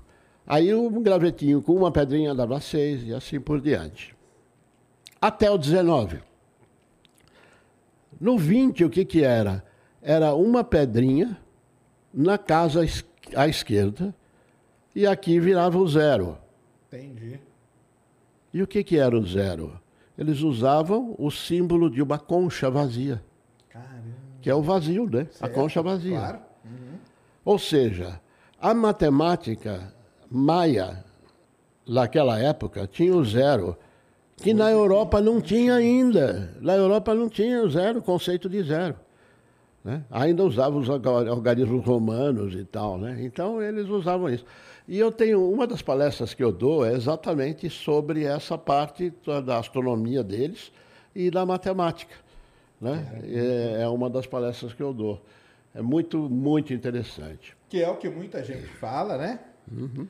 Do pessoal do alienígenas do passado e do eram os deuses astronautas, né? O Dani, hum. que estudava muito isso aí, né? Até mesmo Bem causa, lembrado. Por causa dessas figuras assim, plumadas é, e tal, né? É, é. Sempre falam, né, quando tem uma pirâmide, que são extraterrestres, né? É, exatamente. Que vieram aí empilhar. que eu acho que é uma puta sacanagem com os caras que eram muito mais evoluídos, né? É. E por que, que o ser humano não pode fazer um negócio desse? Tem que vir alguém de fora, né? É, é. Então tá aí, né? O... É. E aí, aí é onde tem as duas pirâmides, né? Tem uma e na frente tem outra? Não, esse não, é esse tem lugar. uma só, é outro lugar. É outro lugar. Tem várias cidades lá, né? Essa daí, é Itza, só tem essa pirâmide. Mas aí tem um observatório. Sim. Que tem ah, aquela... Tem aquela a, a, cúpula, né? A cúpula, né? Que é um observatório de pedra, mas é igual ao formato do nosso. Coloca aí, Mulambo, no... procura aí, Observatório Maia. É. é. Pra gente mostrar aqui. Que é. é legal pra caramba. É. Você pode mostrar a seguinte, por favor? Só. A seguinte, eu acho que eu estou lá em cima. eu estou lá em cima. Atualmente não pode mais subir lá. Entendi. Porque teve, teve gente caindo, se machucando. Hoje você não pode mais subir. Nessa época eu podia. Que legal. É. E, e veja a seguinte, por gentileza. É isso aí. Deixa ele colocar o observatório. É esse aí mesmo. Coloca ah, aí o observatório. Ah, observatório. Ah, exatamente. Aí, ah, como é que é o nome desse observatório? Eu tenho o nome dele. É... Aí, ó. Desce aí, ó. É. Fala o nome dele. Sobe um pouquinho. É, é, o Observatório de Chichen, Chichen, Itza, né? Chichen Itza, exatamente. É. Tá aí, ó. É um observatório. Sobe um Pode pouquinho. abaixar um pouquinho? É, olha aí. Olha é. a cúpula ali. A cúpula de um observatório a mesmo, cúpula né? de um observatório. É sensacional. E né? tem uma orientação para as estrelas e tal. É, e é, muito, muito legal. Perfeito, é porque a gente fala isso aí, tem um pessoal que estuda isso, que são os observatórios da antiguidade, né? Que são esses monolitos que tem lá na Europa, tem muito, né? Stonehenge. Uhum, uhum. E, na Irlanda, na Escócia. E é, tal, né? É. Só que muita gente às vezes esquece desses aqui da, da América. Da né? América Latina. Tem, né? É. Na América Latina tem. E a cultura maia era. Maravilhosa, maravilhosa. Maravilhosa nisso, né? Legal demais. Muito bom. Vamos ver o seguinte. E aí? Aí eu então, dou, é uma palestra que eu dei. Então, é... vamos explicar para a galera, né? Que não sabe, né? Então, a cultura maia chegou um momento da nossa história, para quem é relativamente jovem aí que está vendo, a gente não vai lembrar. Mas a gente teve dois momentos aí no ano 2000 que foi engraçado. O primeiro era o tal do bug do milênio, né? Bug do milênio. Bug do milênio, que ia acabar o mundo, que era a virada de 1999 para 2000, que ia dar uma pane geral, porque os computadores não estão preparados, né? É, o problema era o seguinte, deixa eu dar Fala, um toque aí. Era, o, o, os números, os anos não eram inscritos com quatro dígitos. Exato. Né? Não era 1976 eles colocavam simplesmente 76 como ano. Isso aí. Mas aí, quando passava de 1999 para o ano 2000... Ia né? virar 00. Zero, Aí ia virar 00. Zero, e aí ia dar uma bagunça danada no bug do milênio. E a parte, especialmente. Desculpa, continue, eu acabei. Não, pode falar. É, não, e a parte, o pessoal tinha medo de dar problema em banco, sistema financeiro, Exatamente. sistema tal, não sei o quê. Assim, no final estamos aqui, né? Não aconteceu nenhum, nenhum grande fim do mundo. Não. E logo um pouco depois surgiu isso aí, né? Que é o famoso 2012. É. Para quem não lembra, né? Eu brinco com o pessoal que a gente já passou por tanto fim de mundo, né? Hum. E estamos aqui até hoje, né? Exatamente. Exatamente. Estamos aqui até hoje. Mas isso aí é uma. Isso eu posso explicar melhor. É uma leitura que fazem do calendário maia, né? É o calendário maia. Eles têm, na realidade, não existe só um calendário maia, existem vários calendários que estão, inclusive, ali eh, especificados. Está vendo aquelas rodinhas? Isso, tem uma, aquelas um, engrenagenzinhas. Engrenagens e tal, né? Uhum. E, e, aquele calendário maia, que eram escritos com aquelas... Eh, tinha uma pedra lá, enfim. E, e o calendário maia chegava uma hora que Uh, é como chegasse no, no ano 2000, né? Sim, era o bug do milênio deles, Era o bug né? do milênio deles, Isso. exatamente. Só que era uma coisa muito normal. Começava uma nova era. Claro. Começava só... uma nova era. Uhum. Porque chegava no final da contagem deles, do, do não dava para contar mais do que aquilo. Então zerava tudo. Isso.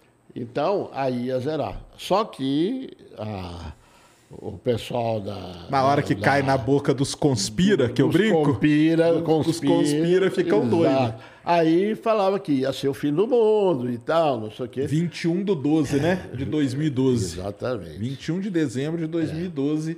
Que ia ser o momento que o mundo ia acabar. Isso é. aí era certo, hein, galera? E teve gente que, que. Ó, eu não não duvido, não, que tenha, deve ter gente que ficou milionária com esse negócio do fim do mundo. Né? Teve, né? teve gente que vendeu. Vendeu terreno, terreno. vendeu coisa, né? Vendeu. É, Só faltou é, vender nave espacial. É, é, e tem a pessoal que usava, faziam bunkers no, no, no, no subsolo. Exatamente. Né? E eram verdadeiros apartamentos e eles vendiam, ganharam muita grana muita com isso. Muita grana. O, o problema de tudo isso é o seguinte: depois que passa e o mundo não acabou, porque nós estamos aqui, né? É, exatamente. Ninguém vai lá cobrar desses caras, né? Exatamente. Ninguém vai cobrar é, deles. É. Mas isso aí é demais. Então, é. e aí o cinema, lógico, aproveitou, fez o filme 2012 já viu o filme 2012? Não vi o filme, não. Então, não o filme é, é, baseado nisso aí, é. mas é nesse momento é. o Yellowstone entra em erupção. Ah. Então o mundo vai acabar, mas existem arcas lá na China que vão acabar levando a, a algumas a pessoas. Não, não é a população toda, ah, não. Ah, ah. Só quem tem muita grana. Entendi. Que poderia pagar para estar tá dentro daquela arca. Ah, e aí ah. vira toda uma, né, uma, uma complicação lá. É. Então fizeram o filme 2012, assistam aí o 2012. Mas o 2012 nada mais é do que o bug do milênio Maia. É, que, é. como o nosso, não aconteceu é, absolutamente eu, nada. Eu costumo explicar que aqui que, o que acontecia é o seguinte: era um calendário anual. É, é, como o nosso calendário anual. Você tem uma folhinha lá, né, um calendário quando chega em 31 do 12 do ano, aquela folhinha não serve mais. Aquele calendário que você tem vai ser zerado. Você vai pegar o calendário do ano seguinte. E o que sucedeu aí foi isso. Só que eh, aí eu dava uma série de explicações, enfim, eu montei uma palestra. Essa palestra que eu dei foi no na EMA, no, no, no, na Escola na Municipal escola de... de... Astrofísica. Ah, lá no Ibirapuera. No Ibirapuera, que junto maneiro. com o Planetário, né? Uhum. E eu dei essa palestra lá nessa época. Nossa, lotou que foi, porque... A, ah, que era o tema da época, né? Não cabia gente na casa, estava a gente em pé ali, né? Foi é, e o problema desses negócios é que esses... Primeiro que essas escritas são muito antigas, né? E normalmente essas escritas, igual a Bíblia, né? Normalmente são escritas em forma muito figurada, né? Exata. E aí, Exato. qual interpretação que você dá? Cara, se você der a Bíblia para 10 pessoas, você vai sair com 10 interpretações diferentes daquilo lá. Então o lance do, do, do, calendário era esse também, né? Porque tinha. Não tinha um só, né? Uhum. Já, já complicava tudo. Né? Exatamente. Né? Esse era o calendário de longa duração. Uhum. Tinha um calendário de 20 dias, né? E tinha um calendário de média duração tinham vários calendários. É, e eu dou uma palestra sobre calendários de, de lá legal, também. Porque só. nessa época eu estudei bastante. A, certo. Eu era muito curioso para ver, a, estudar uma civilização. Mas o que, é que chamou a atenção do senhor nisso aí? Foi o quê? Foi a mesma cultura maia. Cultura, a cultura maia. O lance deles serem desenvolvidos na matemática e tudo. Exatamente. Que primeiro, que a primeira coisa que surgiu, primeiro as pirâmides, né, que eu queria conhecer. Sim. Depois a, o estudo da é, o que eles conheciam de astronomia, né, na época. E depois a, a, a matemática. É. A matemática deles é incrível. É um negócio incrível, né? Cultura maia sensacional. É. Que demais. É. Porque aí, não, aí já, já, já a gente fala dessa aí. É. é porque a, o, você falou, você, você, trabalhou muito com a medicina mesmo, nuclear Sim. e tudo mais. 30 anos, né, foi na medicina. E aí, quando que foi a virada de chave para a astronomia? Boa pergunta, boa pergunta. Essa foi uma... Eu estava pensando exatamente em falar isso. Ah, eu estava lá em casa, minha filha dando aula de biologia na, na escola Vera Cruz.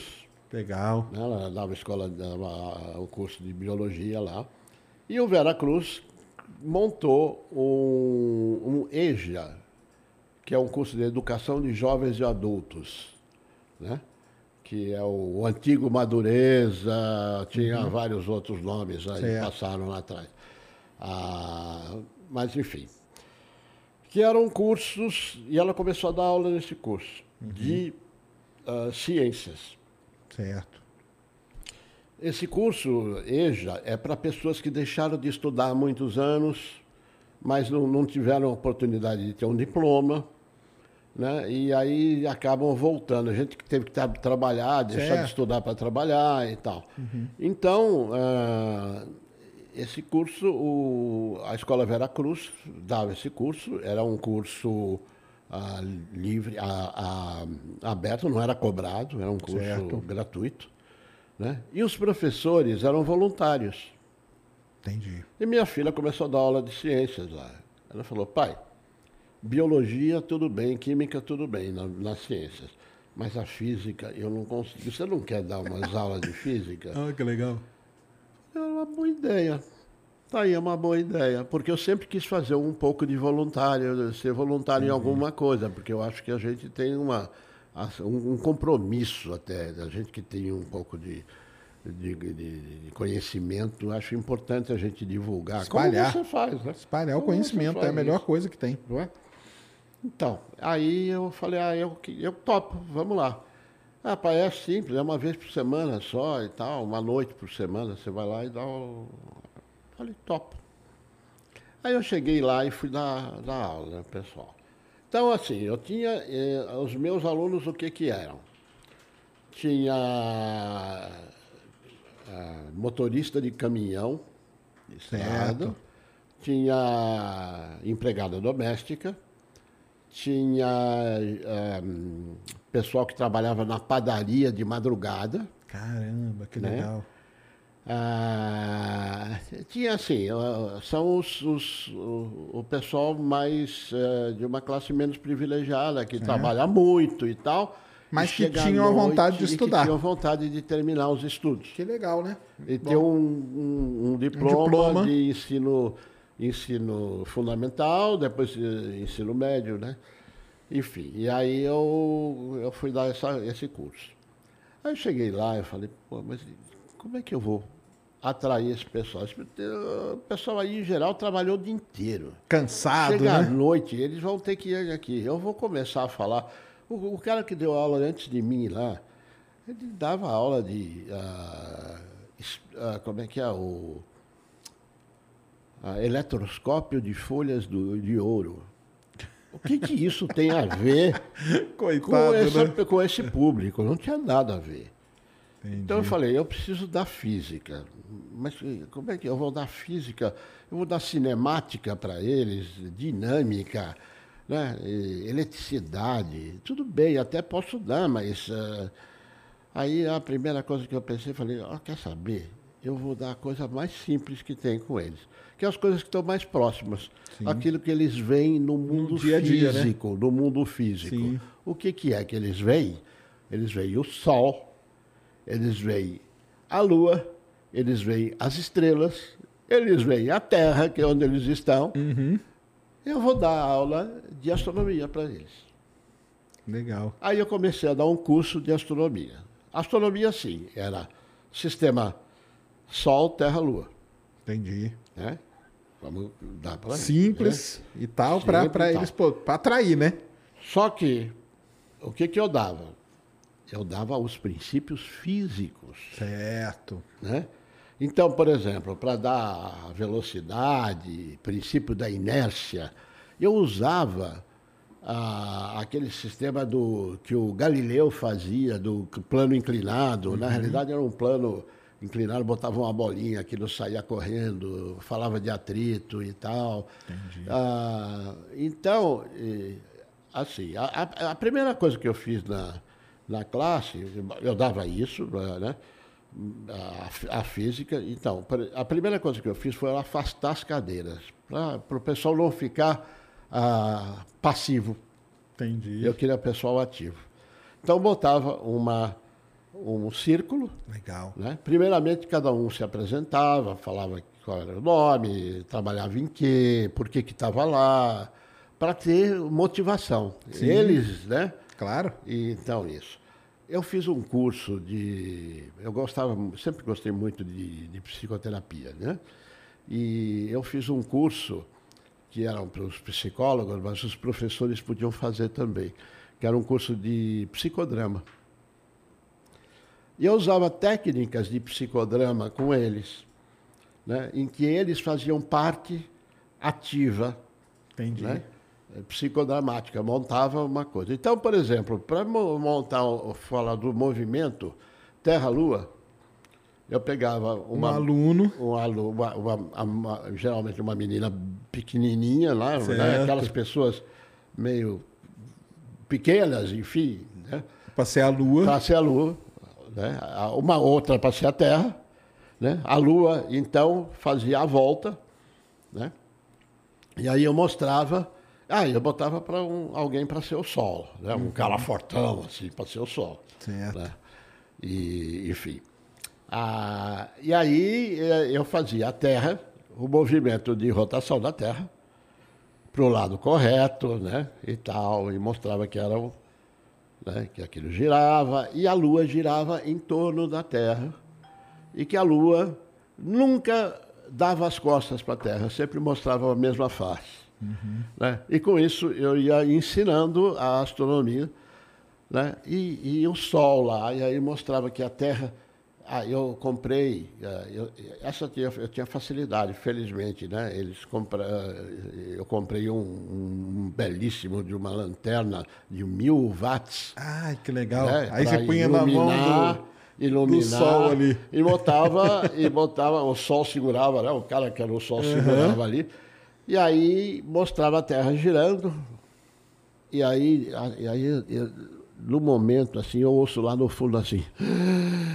Professor, é isso que é o dia e a noite. Caramba, né? Sabe, quando veio essa expressão dela, eu ganhei o ano. Com ali, certeza. Sabe, aquela, aquele insight que a pessoa uhum. teve, né? Que de outra forma ela nem imaginaria, né? Mas ali naquele, naquela dramatização, né? Claro. Ela, pensou, ela sacou na hora sacou como na é que funcionava, que né? Isso é demais. E, Enfim, aí eu ensinava força centrípeta e, e sempre com experimento, sempre o pessoal tomando parte ativa. Nunca ah, né, eu fazia não ficava na lousa escrevendo Entendi. essas coisas. Nunca eles né? parados ali só recebendo, não. Eles participando para poder sentir mesmo como que era. Legal. Para ensinar a, a, a dinâmica, o, os princípios da, de movimento, o princípio da, da inércia, o que, que eu fazia? Eu levava o pessoal para o metrô. Que maneiro. Eu conseguia dar, dar do Vera que eles levassem um, de um, um, transporte até o metrô à noite, né? Sim. Que tá tranquilo. Levava a bolinha de tênis. Naquela época eu jogava muito tênis, então tinha as bolinhas. Jogava, pega, entrava no, no, no, vagão. no vagão, botava a bolinha no chão e falava: o que, que vai acontecer com essa bolinha quando o, o metrô começar a andar? Ah, vai. Não sei, vai fazer isso, vai fazer aquilo. Então ele estava acostumado de ir para frente, para trás, Sim, aquela claro. coisa. E eles diziam, né? E aí eles observavam. Quando eles observavam o que, que acontecia, quando ele saía, né? que a tendência era ficar parado, Para, né? Uhum. Aí eu explicava para eles. Então, olha, vocês estão vendo a bolinha aí para trás, não estão?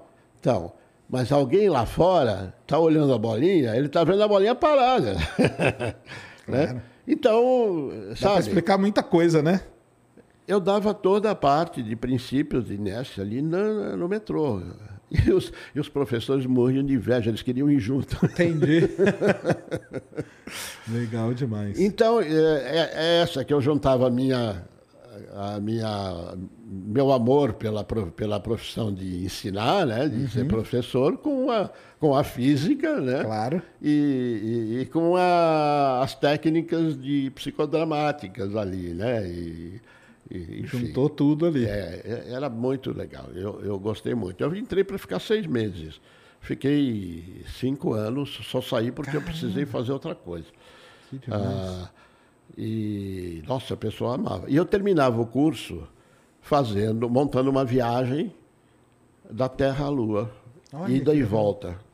Mas assim, explicando cada uh, processo, né? ação e reação do foguete, uh, quando o foguete entrava em órbita, né? o que, que acontecia com as forças, certo. com a inércia, uhum. com a atração gravitacional, que era a força centrípeta que garantia aí dava a volta na Lua, enfim, tudo aquilo. Tudo. E eu dava e, e mostrava com PowerPoint também, mostrava as coisas que aconteciam. A última aula era sempre no PowerPoint. Que demais. O pessoal amava de paixão, né? Amava de paixão. E eu, idem, né? Uhum. E eu, assim, com uma certa. Uma certa. Eu não diria empáfia, mas uma certa, assim. Arrogância, vai eu disse assim, ah, esses caras vão aprender muito comigo. Entendi. E quando eu fui dar aula para eles, aí o que, que aconteceu, Sérgio? Eu fiquei tão feliz porque eu aprendi Acabou aprendendo muita muito mais, né? coisa com eles. É. Eu aprendi muito com eles sobre comportamento humano, sobre socialização, como é que... Cara, foi maravilhoso, né? Isso que é demais, né? É, muito bom. Isso foi em 2004. 2004, 2003, 2004, 2005, início de 2006, acho que foi isso. Né? Muito bem. Aí eu falava, bom, agora, e daí para frente? Né? Aí daí para frente, como é que eu tenho que explicar a astronomia? O sistema solar e fora do sistema solar. Mas aí não era mais com ele, porque não dava para tempo para fazer claro. isso tudo. Mas aí eu ficava imaginando. Aí eu falei, porra tudo bem, eu sou físico, conheço um monte de coisa, mas eu não conheço astronomia. Entendi. Aí eu falei, eu quero aprender astronomia. Que legal. Né? Eu já tinha feito curso lá atrás. Sim. Né? É, Mas é porque já... era sempre o curso ligado a alguma coisa ali é, que vinha do, do trabalho, é, né? É, é. Entendi. É, já, já adorava o, ir no planetário, sentava na relva, assim, na, na, na chácara dos meus pais, dos meus pais é, olhando com os meus filhos aqui, sentado olhando o céu, as estrelas. Uhum. E naquela época, né, eu ficava admirando e mostrando para ele, mostrando os meteoros quando cruzava certo. algum e tal. Mas eu cheguei à conclusão que eu não sabia astronomia.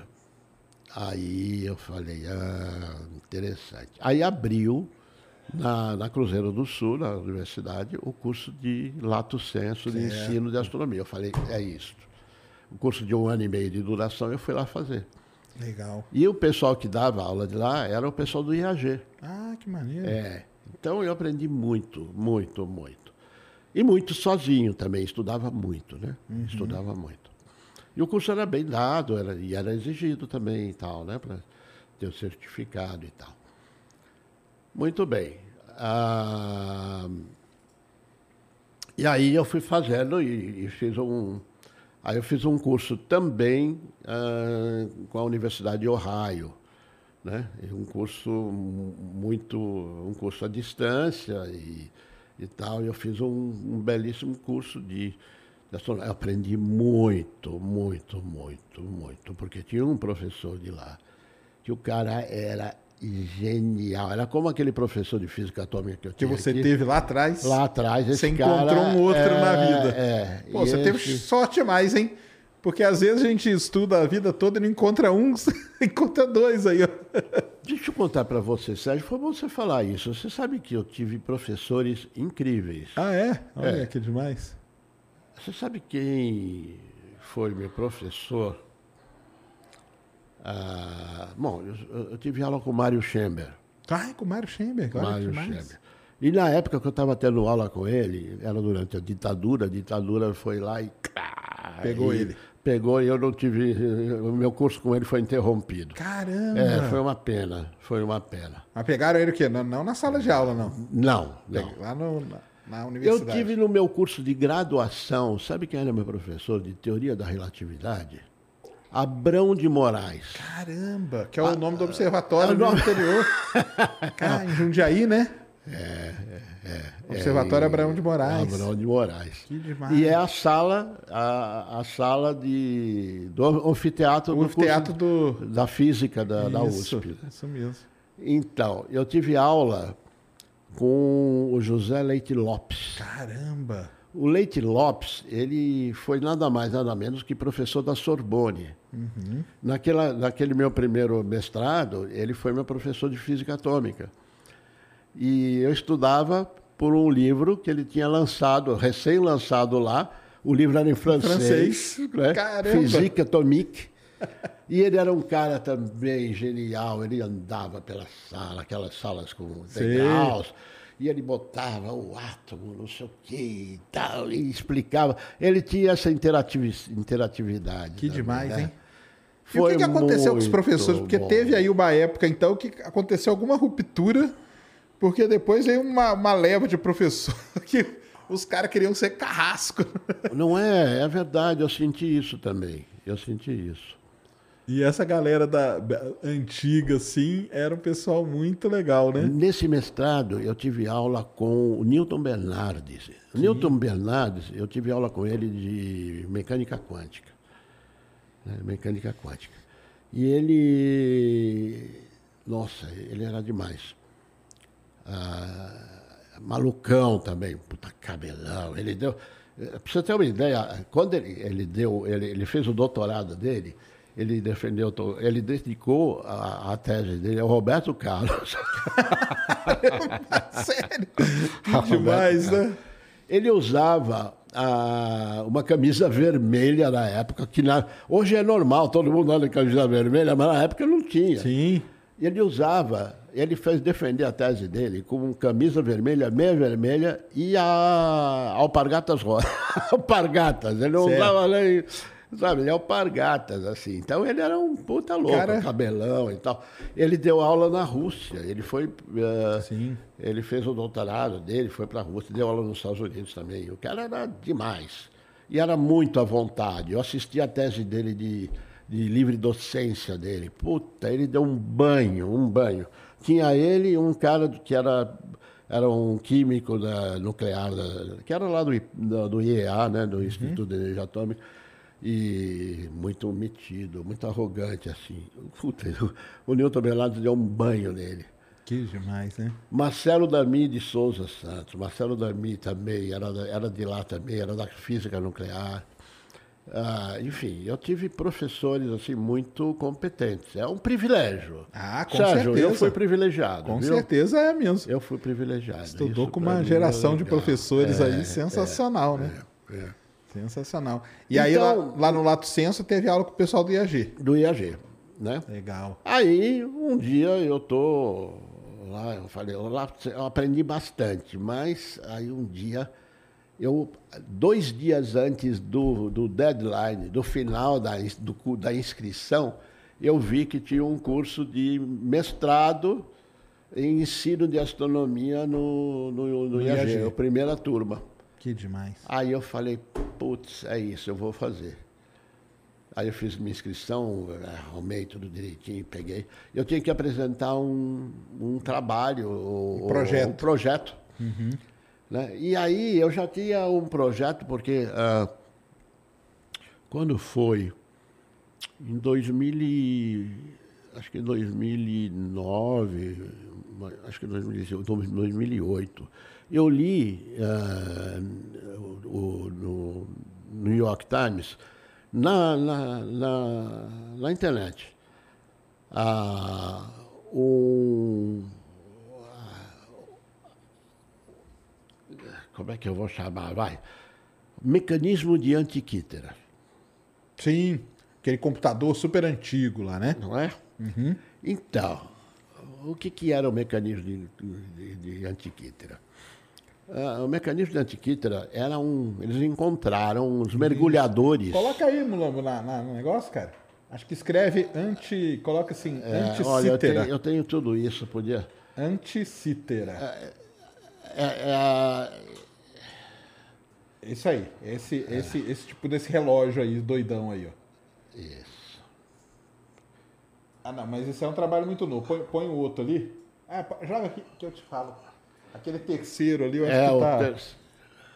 É, isso. Esse terceiro aqui, isso, ó. Isso, isso, isso, isso, isso, É, os mergulhadores encontraram então, os aí, mergulhador, né? mergulhadores uh, gregos, né? Uh, tinham uma, eles eram pescadores, na realidade, eles eram coletores de esponja. Isso, isso né? mesmo. E eles, uh, no ano de 1900, 1900, eles uh, eles estavam fazendo coleta lá na costa da, da Grécia, aí teve uma tempestade e aí eles fugiram da tempestade e ficaram próximo a uma ilha que essa ilha chamava-se Antiquítera. Antiquítera. Antiquítera, porque do outro lado era tinha uma ilha maior que era Quítera. Uhum. Aí você tinha o, contra, o, contra, o, contrário o, da Quítera, né? O contrário, o Antiquítera, o oposto, né? Uhum. E aí eles mergulharam e encontraram lá embaixo, falaram, ah, vamos mergulhar, ver o que, que tem aqui. Aí eles encontraram um navio naufragado, um navio romano naufragado encontraram tesouros lá, né? Ah, estátuas de bronze, cavalos, enfim, um monte de coisas, joias. É. Uhum. Era um tesouro, um tesouro. E no meio daquilo tinha um torrão de. Né, que era um negócio que era isso aí. Isso aí já foi todo delapidado é. e tal, mas era um torrão. E aqueles jogaram lá no, no junto, no, no canto lá do negócio e durante 50 anos ficaram lá nos tesouros, né? falando, discutindo e, enfim, montando a história. Até que um, alguns pesquisadores começaram a tomar atenção para isso. E eles perceberam que isso aí eram vários, eram engrenagens, né? Rodas dentadas. 30 rodas, ó. 30 rodas e placas, está falando aqui, ó. E essas, ah, ah, essas ah, eram engrenagens, na realidade eram 37, aí está tá mais, ah, enfim, eram 37 engrenagens. E, e, engrenagem é um negócio que a gente imagina que uh, surgiu na realidade na Idade Média, os relógios, aquela engrenagem. Sim. Aí, quando encontraram isso, falaram: Meu Deus, o que, que é isso? Engrenagem nessa época, né? Volta aí, Mulano, aí tem uma telha aberto, cara, que é legal pra caramba. Começaram a estudar começaram a estudar aí, isso. Ó, essa aí, ó. É. Que os caras conseguiram fazer Exatamente. todo. Olha, abrir ela toda. Essa aqui era interessante. Ah, essa é de baixo. Isso. Olha aí, ó. Exatamente. Olha as várias peças, as várias engrenagens. Aí tiraram raio-x, raios gama, fizeram um monte de coisa. Bom, ah, estudaram tudo isso. E aí chegaram à conclusão de que isto era, na realidade, ele simulava o céu. Sim. Tinha ali os, e mais do que simulava o eclipse, céu, tudo, né? Ele exatamente previa eclipses. É usava o, usava o sistema. Ah, como é que é o nome? Faz tempo que eu não. Bom, enfim, isso aqui acabou sendo meu trabalho, acabou sendo minha tese. Mas olha só. é, eu usei isso na minha então, dissertação. Então o pessoal fala que esse aí foi o primeiro computador que surgiu. É, é o prime... né? mais do que o primeiro. Eles na época chamaram de primeiro computador e eu discordo que era o primeiro ah. computador ah. analógico. Para mim, isso era o primeiro planetário. Primeiro planetário. Era sim, planetário, sim. porque mostrava, inclusive, a posição certo. Né, dos, do, do Sol, da Lua, da, da Terra, ou os eclipses, e, e, e, inclusive tinham ponteiros que mostravam, eles supõem, né, não tem ainda uma certeza absoluta, mas é, tudo indica que eles também uh, conseguiam simular a, posição dos planetas, dos demais, planetas hein? principais. Caramba. Né? Isso aí foi o projeto do senhor no mestrado? Foi meu projeto no mestrado. Eu que era o quê? Era estudar o, o Antiquiter? Era o quê? É, eu, eu, eu, eu propus ensinar a astronomia a partir disto, como isso como motivação. Entendi. Porque essa coisa da descoberta, da, você indo e vai fazendo a descoberta e vai mostrando. E aí eu tenho modelos eh, digitais e que eu tenho com isso. Nossa, puta, eu, foi uma pena não ter trazido isso. Mas, enfim, eu tenho uma palestra que eu dei uh, no NELS, no Astronels lá do, do, do Cristóvão, do Cristóvão uhum. né? Sobre o Antiquítera, sobre isso, é uma palestra bem legal, que, que foi a minha tese, né? E, e, mostrei e, e dei na, no CASP também, no Clube de Astronomia de São Paulo. Uhum que o, o, o Denis me pediu lá, o, o, o Francisco Conte, certo. Né, o pessoal me pediu, eu dei a palestra lá para o pessoal, para eles. Essa palestra é muito legal, muito interessante, porque a, palestra, o conteúdo dela em si é muito bom, né? Entendi. É muito bom. E eu uso a didática né, que eu tenho para isso. É bem legal isso, é bem legal. Legal mesmo. E aí o senhor começou também a participar dos, dos congressos, né? Dos encontros né? de astronomia, né? Exatamente. Né? Aí eu, eu, eu comecei a... Teve meu aqui primeiro, já... Meu primeiro apresentação foi, foi isto. Foi, foi o Antiquítera? Antiquítera em, em 2011. Que Qual? foi no Enast? Aqui de São Paulo, no Enast, no Enast aqui, de São, aqui Paulo. São Paulo. Entendi. Né? no Enast de São Paulo. É, quem teve aqui falando, que falou bastante do Enast, foi o Naelton, né? Que o Naelton, um... é, o Naelton que foi o criador. O criador do Enast, que é o né? Encontro né? Nacional é, de Astronomia. É, é, que, para quem não, não, não sabe, é um encontro que tem Agora parou, né, por causa da pandemia, mas ele existe, né, e cada ano é num lugar. Então, os últimos agora, só para o pessoal saber, 2019 foi em Sobral, né, em homenagem lá ao, ao eclipse. Em 2018 foi no Rio de Janeiro. Então eles ficam passando a Encontro Nacional de Astronomia, que é muito ligado à astronomia amadora, que a gente fala, é, né? Então, é. Os astrônomos amadores vão lá, apresentam. É. Que o Naelton teve aqui e explicou, né? Que ele fez aquilo para juntar a comunidade, é, tudo, né? É, foi bem legal. Que é um trabalho legal para caramba. E... Você pode continuar nas minhas imagens aí, Isso. por favor?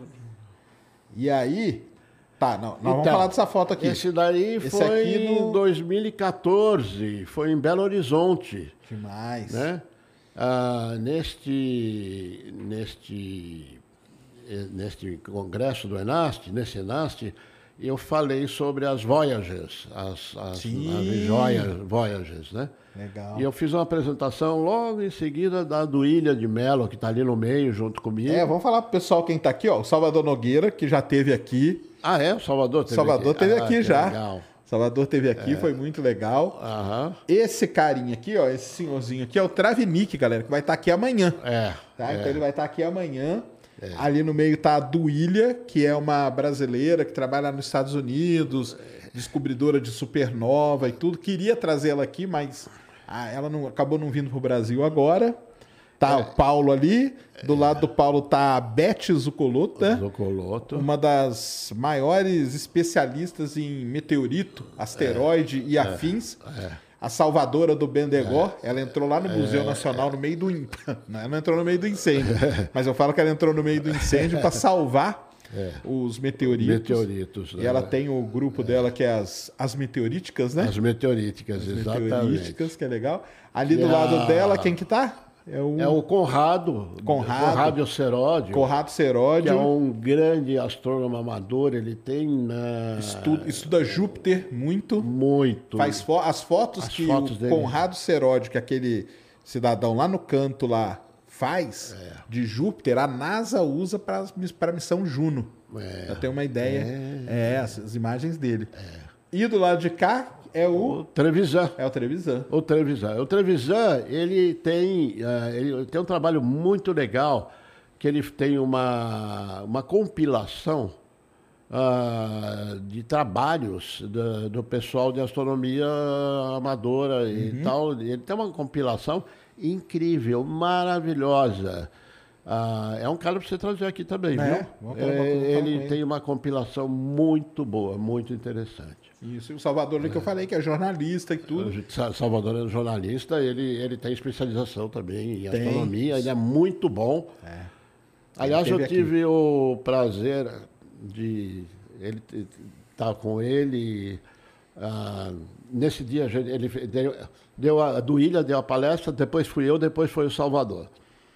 E ele, ele trabalha na TV Bandeirantes e ele faz é, no canal. É, eu tive lá ah, no canal Livre uhum. É, ao ano passado. Ano passado, ano, acho que foi ano passado. No canal Livre.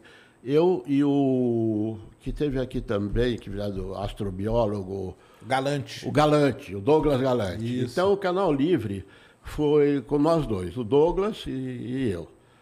Né? É, foram duas partes. E, e, o, e nós respondemos perguntas do, do Salvador. Do Salvador e, claro, do Mitre, né? Do Mitre, que, tá, Mitre, que participa que tá ali. Lá.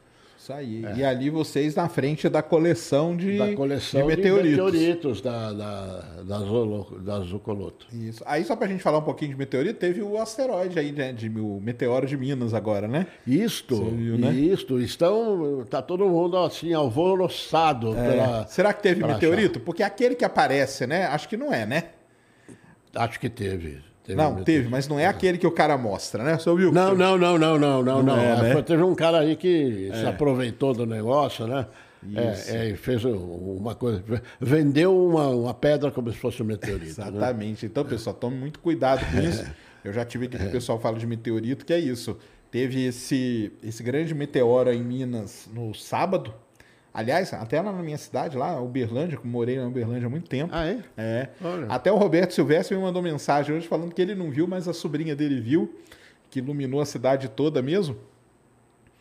E pelos ângulos e tudo mais, deve ter restado alguma coisa, um meteorito. Uhum. Só que nisso o pessoal aproveita. Aí apareceu um cara com uma, um negócio na mão lá até ele ficou famoso que ele lavou com detergente, coisa assim e tal. E aí o pessoal me manda foto, cara. E uma coisa que eu falo pro pessoal é o seguinte, cara. Só olhar uma foto é muito difícil falar se aquilo é um meteorito ou não. É impossível. Não. Você tem que analisar, tem a parte de magnetismo, tem a parte a parte química e tudo. Exatamente. Então, assim, não saiam. E parece que esse cara chegou até a vender isso por aí, entendeu? Porque esse negócio de meteorito é complicado porque vira um mercado e tem um mercado negro grande, né? Nossa, impressionante. Internacional. Internacional. Internacional. Vários mesmo. amigos entram pela, pelo Facebook e querem fazer amizade com a gente.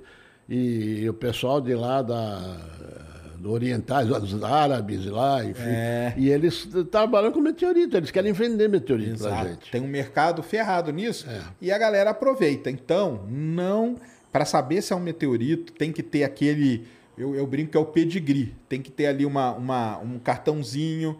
Esses da Bet, todos eles têm, tá vendo aqueles papel, papelzinhos ali? É falando a idade dele, da onde que ele veio, a deixa, composição. Deixa eu dar uma dica, inclusive. A Bet tem um site chamado meteoritos.com.br, eh, se não me engano é isto. Mas procura por Bet Zucoloto. Bet. Uhum. Ou Elizabeth, né? Maria Elizabeth. Ah, enfim, e meteoritos. Vocês vão achar um site em que tem um, um passo a passo de você descobrir ah, se é aquilo que você tem na mão é um meteorito ou não. Procura é, Bet Meteorito, coloca assim que deve aparecer o. Eu acho que é meteorito.com. Vamos ver se é isso. Gente, eu não estou. Eu tenho um. Não, mas pode, pode, pode, pode, pode, come aí. Mas eu então, vou... pessoal, tome muito cuidado com esse negócio de meteorito, porque é, o pessoal quer vender, quer se aproveitar e tudo, então é assim, é muito complicado. Então, então a Beth, ela costuma ir atrás. Oi? É? Beth Zu... Maria Elizabeth. Aí é Zucoloto, né? Elizabeth com TH. Zucoloto. Zucoloto. Z-U. Zucoloto, com dois T's. Isso, essa aí, vê se tem o um site dela aí se aparece.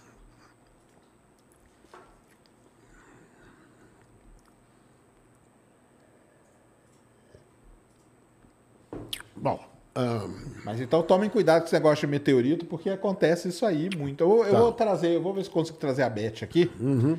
Porque, até para ela contar isso aí pra gente, porque é, uma, é um negócio legal pra caramba. É. Mas aí. Você pode ver o seguinte, por gentileza? Ah, tá. Põe na outra, põe na outra foto ali. Mas aí, só para falar, então, o pessoal que começou a participar desses eventos, né? Isso. Então a gente tem o ENAST, que é o Encontro Nacional de Astronomia, e você tá até com a camiseta aqui do EPA, né? Que é o então, Encontro Paulista de Astronomia. Encontro Paulista de Astronomia, exatamente. Isso. Esse que é muito legal. Encontro Paulista de Astronomia costuma ser no interior, que você e eu participamos em 2018, não é? Isso, lá em Sertãozinho. Em Sertãozinho. É, isso aí, legal é? pra caramba. É. Ah, eu tive em Angatuba no, no ano anterior. Ah, enfim. Ah, e aí, o ano passado, ah, não ia ter, porque por causa da, da, da pandemia. Então aí de repente a gente, uns amigos deram a sugestão, porque a gente não faz uh, online, né? Uhum. Faz uh, o, o, EPA online. Aí Isso. três pessoas, quatro pessoas na realidade, começaram a trabalhar nisso. E um deles foi o José Carlos Salerno, que é lá de Pitangueiras. Isso. Né? O, o Fabrício Covero. Uhum que é uma pessoa incrível. Ele tem um, um, um projeto que chama-se Bate-Papo Astronômico. Isso, isso mesmo. É o né? Bate-Papo Astronômico. O Bate-Papo Astronômico, que atualmente também está sendo tudo por virtual, mas ele fazia. Uh, presencial. Uh, presencial. Ele é de Santa Maria, no, no Rio Grande do Sul. Inclusive, em 2019, ele me convidou, eu fui para lá e dei palestras lá. E, Legal. E tal, muito bom. Inclusive, eu sou portador de um convite dele para você, que agora e, vai começar este ano, agora, em fevereiro. Ah, e ele queria que você fizesse a palestra de abertura. É, vamos lá, ué. Né? E, e, e, a palestra que ele sugeriu, mas você que escolhe, ele sugeriu o James Webb, Pô, que é a sua. Excelente. Não é? é. Vamos lá, vamos lá. Pode, pode falar para ele que tá aceito aí. Ah, maravilha. Então tá aí. Tá aceito. Tá aceito. Fabrício, tá aí a, a pergunta. Isso é uma coisa muito legal, até pro pessoal que. Muita gente pergunta assim: ah, por onde que eu começo? A astronomia e tal, e não sei o quê. Galera, tem muita coisa dos amadores, entendeu? Então tem grupos. Tá? Hoje, hoje é mais fácil, né? Porque tem as páginas no Facebook e tudo.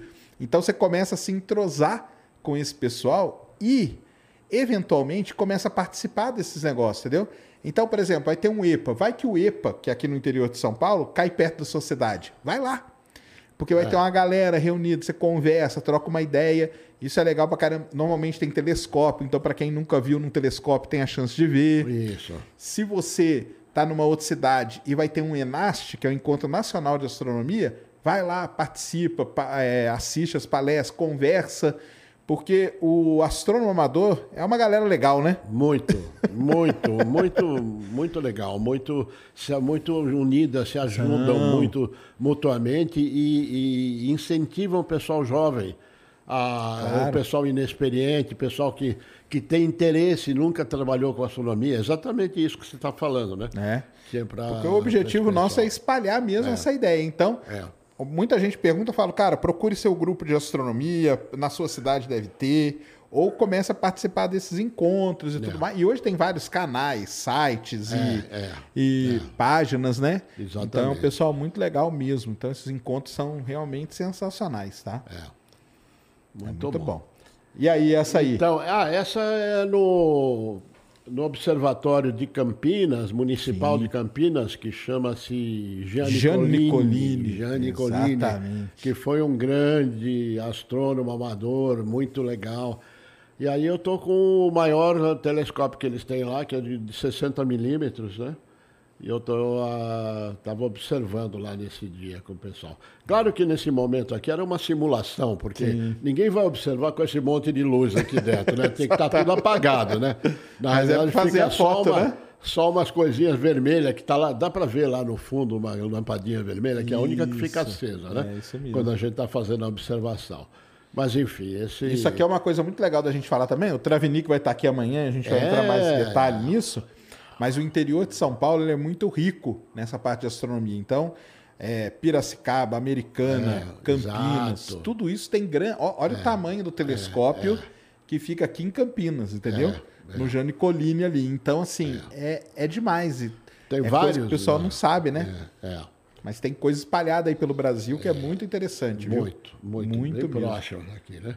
E aí, vocês podem também ir no aquilo que a gente estava falando agora há pouco, no Observatório Abrão de Moraes. Sim, que é em Jundiaí. É, que é, é, é, na região de Jundiaí, é, exatamente. A cidade mesmo, como que é? Vinhedo? Vinhedo, não, não é Vinhedo. Bom, enfim. É, é ali, né? Um pedaço, é ali. Mas uh, tem, na, tem um site na internet onde você pode fazer a inscrição para fazer uma visita lá, né?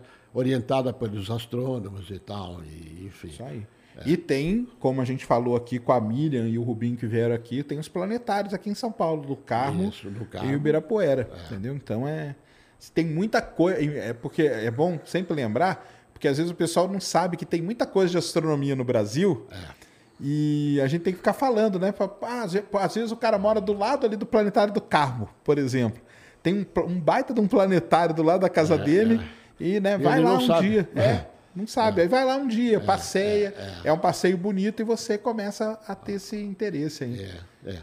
E, e, é interessante também, outro lugar para você, para quem está iniciando ou quer iniciar, iniciar, é o Clube de Astronomia de São Paulo, Sim, o CASP. O CASP. Né, que eles têm cursos gratuitos lá dentro. Ah, é, são cursos até de três anos lá dentro. muito bons e muito legal. Tem um, um grupo, o, o Tasso Napoleão Sim. fez. É, eu quero que... trazer essa galera do CASP. É. é. o CASP é muito bom. É... Lá no Rio de Janeiro tem o CARG, né? O CARG, o CARG, nossa, eu tenho muito carinho pelo CARG. É. O Carlos Aires, que é o diretor de lá, muito amigo meu também, que faz parte também desse grupo de meteoríticas. Das, meteoritas, mesmo. Né? É. O Salerno, o enfim, é, eu tenho uma história muito legal com o Card, que é o seguinte: eu morei no Rio um tempo trabalhando. Uhum. E um dia a tesoureira do Card escreveu assim: eles estavam mudando de prédio lá, uhum. nós vamos desfazer de todas as nossas revistas de astronomia. Aí eu falei, Aí ela falou assim: alguém quer vir buscar? Eu falei, tô indo aí hoje. Fui lá e peguei todas. Que maravilha. Tem revista desde a década de 70 Ai, até. Que maravilha. É um acervo assim maravilhoso do Carge, ah. que é muito legal. E o então lá o Rio de Janeiro, que é, sempre foi um expoente na astronomia mesmo no Brasil, né? Tem o CARD, tem o NGC, NGC 51 lá no Rio também, que é do pessoal que se reúne, faz observação. Exato, exato. É legal pra caramba. Então, tem muito grupo de astronomia, clube de astronomia, é. que o pessoal se reúne e, e, e, é por aí que às vezes você encontra um incentivo, né? Porque assim, começar sozinho é muito complicado. Exatamente. Né? Exatamente. E, e, o CASP também, aqui em São Paulo, eles fazem observação Sim. de rua. Eles levam os eh, telescópios. telescópios em ruas assim, e você pode ir e, e, e observar. Eles levavam na Avenida Paulista. É, é, é legal é, pra caralho. Eles levam é, no centrão de São Paulo é. e, e, observa. Isso que é o mais legal de tudo. Então, é, para quem quer, tem muita coisa aí para você começar na astronomia. Isso é, muito legal. Né? Vamos ver o seguinte, querido. Aí foi o, o Enast em João Pessoa, na Paraíba. Legal. Em que eu tive o privilégio de fazer a palestra de abertura. Do James Webb. Sobre o James Webb. Isso aí foi que ano? 2016. e nessa época, você lembra quando que falavam que o James Webb ia ser lançado? Bom, já, já era, era 2018, né? 2018. 2018. E isso eu também. Eu fui, no, eu fui no programa do Ronivon, cara. É, em 2016. É, é, é, e eu tô lá todo. O pessoal pega. Pode pegar aí na internet. Eu tô lá todo feliz que, ah, em 2018 vai lançar o James Webb. e atrasou pra caramba. Ainda bem que lançou, Ainda né? Ainda bem que lançou e, e, que tá tendo sucesso, né? Que tudo chegou lá certinho. em cima. Não. Já chegou, tá próximo da, do já L2. Já chegou, já abriu tudo. Os é, espelhos, é. porque aquele espelho primário dele é muito complicado, já foi todo ajustado. É, com aqueles. Uh, os motorzinhos ali. Os motores, os. Uh, Atuadores. Atuadores, né? isso Atuadores. aí. E ele tá a poucos. Ele tá chegando. Dia 23. Dia 23 ele chega. No L2. No L2. É. E aí. Mas aí para começar ainda vai demorar uns, uns meses. É. Mas assim, é legal da gente ver essas coisas, né? Uhum. Para você ver, pessoal, há quantos anos é, é. se fala do, do tal do é, James Webb, né? E esses congressos, por exemplo, essa sala foi uma sala na universidade lá, mas era aberta ao público. E Sim. Essas, todos esses, esses encontros, gente, é, são gratuitos, quer dizer. Então, você se interessando, você pode ir lá e, ah, enfim, assistir. É, eu falei para gente que nunca tinha uh, conhecido nada de astronomia. Isso. Né? É isso que eu estou falando. É. Procure esses encontros que assim, normalmente eles são gratuitos. Você entra, assiste, conversa, é, conhece troca pessoas, uma ideia, é. tira selfies. E tal tá o senhor aqui para falar a importância de um congresso, é, né? É. Porque, por exemplo, eu tô, eu sou da área acadêmica, né? Uhum. E eu sei que na academia, por exemplo, congresso é o que conta menos ponto. É. No currículo. É. Porque vale muito mais você publicar um artigo do que ir no congresso. É. Mas é. é. no congresso que você tem esse network todo. Tá aqui, é. o senhor falando que teve lá na Argentina, né? É, é, Se não é. tivesse lá do lado do cara, né? Não teria saído não nada. Não teria saído nada naquilo lá. Então, esses congressos, encontros, isso é. A Stephanie teve aqui sexta-feira falando, né? Que ela teve agora num congresso lá nas Ilhas Canárias também, que vale um, um, congresso desse que você vai, ou um encontro desse, vale por anos de estudo. É verdade. Porque tem é muita verdade. coisa ali que você vai pegar atalhos é. para sair atrás é. daquilo que é. você quer, que te interessa. Então é muito importante. O pessoal aí da academia deve estar tá querendo me matar agora, porque o que vale mesmo para academia é Publica, artigo. Publicações. Publicação. Mas, por exemplo, eu sempre falei para o meu orientador, meu orientador de mestrado, doutorado foi o mesmo. Ah. E, por exemplo, no doutorado, pessoal, eu não tive bolsa. Não tive bolsa. Entendeu? No doutorado. Mas eu fazia um trabalho para o meu orientador e ele me pagava. Mas uma coisa que eu falei para ele é o seguinte: eu quero ir em todos os congressos. Ah. Porque isso é muito importante. Era. É, é muito é, importante. Então, é aonde você conhece as pessoas, troca ideia, é, é, vê se o seu trabalho está indo para o lugar certo é, ou não. É, e no caso desses encontros de astronomia, você isso pode trazer uma, um insight para você, né? É. E dar uma incentivada, dar uma é. motivada para você seguir é. nessa área, que é muito é. legal. É. Vamos ver o seguinte, por favor. Ah, isso aí eu, é, é, uma das fotos que eu tirei, é um encontro no Rio de Janeiro. Ah, ah, esse é Nasce no Rio. Então, é infelizmente eu Rio, não consegui, mas ele foi muito legal porque ele foi no Planetário, né? Foi no Planetário e, e, e tá vendo o, o, símbolo lá, o logo dele? Fui eu que fiz esse logo. Ah, é? é. Olha que demais. Eu falei é com o Naelton, eu falei com o Naelton. É, é, aí é o, é o Pão de Açúcar, é o Pão de Açúcar, na realidade. Ah, tá. Né? E as estrelas que tem agora, que são obrigatórias, aquelas estrelas dando a mão entre elas, né? Enfim, esse fui eu que eu fiz. Eu, foi, eu fiquei muito feliz. O Naelton gostou e, enfim, pegou, né? Uh, vê o seguinte, por gentileza. Esse aí é tirado de cima para baixo, porque esse planetário, esse salão é muito grande. Olha, é. olha eu ali falando, e olha a coisa lá em cima, onde é projetado o slide. Não, Nesse, esse planetário do Rio é maravilhoso, é, né? É, neste caso, é, eu estava dando uma palestra sobre a a missão Cassini-Huygens, né?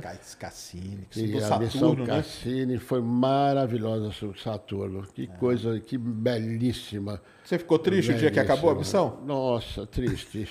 É, é engraçado que a gente tem um apego a essas tem, missões. A né? gente tem apego, claro, claro. E agora com o James Webb, né? Pô, esse aí, então, é, é, é, a gente já tinha apego antes dele ser lançado. Exatamente. E vamos ver o seguinte, por gentileza.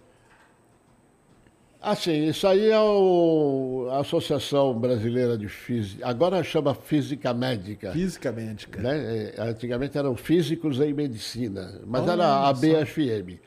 E isso aí a gente fundou uh, lá, olha, em 1969, 25 de agosto de 1969.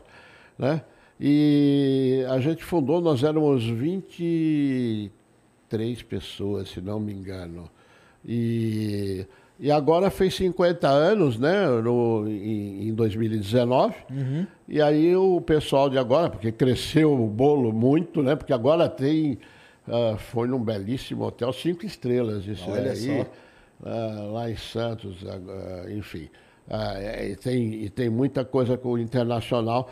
E eu tive a, o privilégio de ter sido homenageado, porque fui um dos fundadores.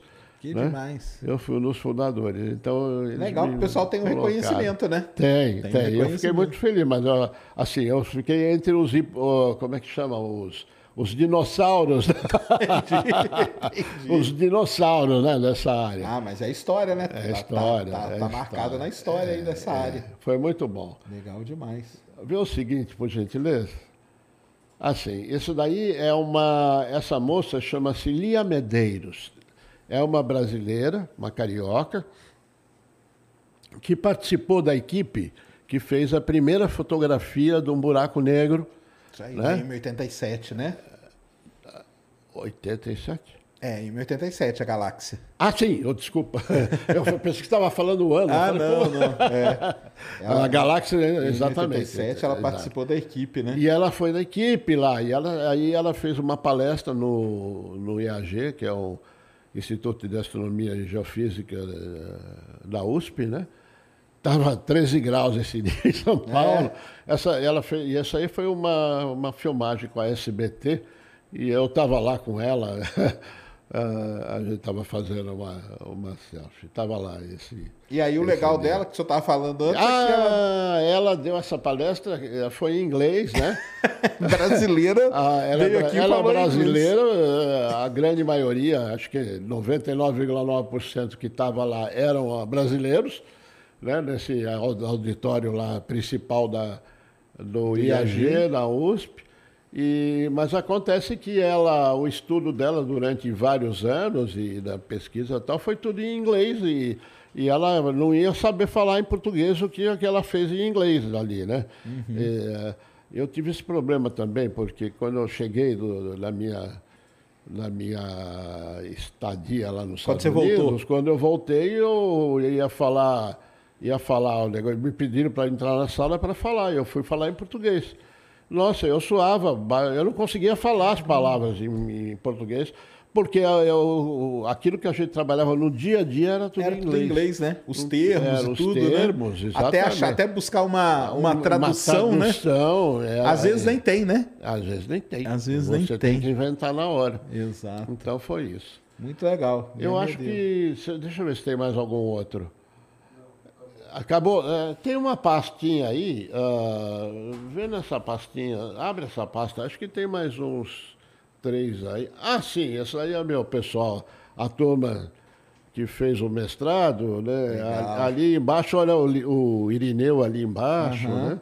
Ah, o professor Nelson ah, de lá, e essa foi toda a equipe.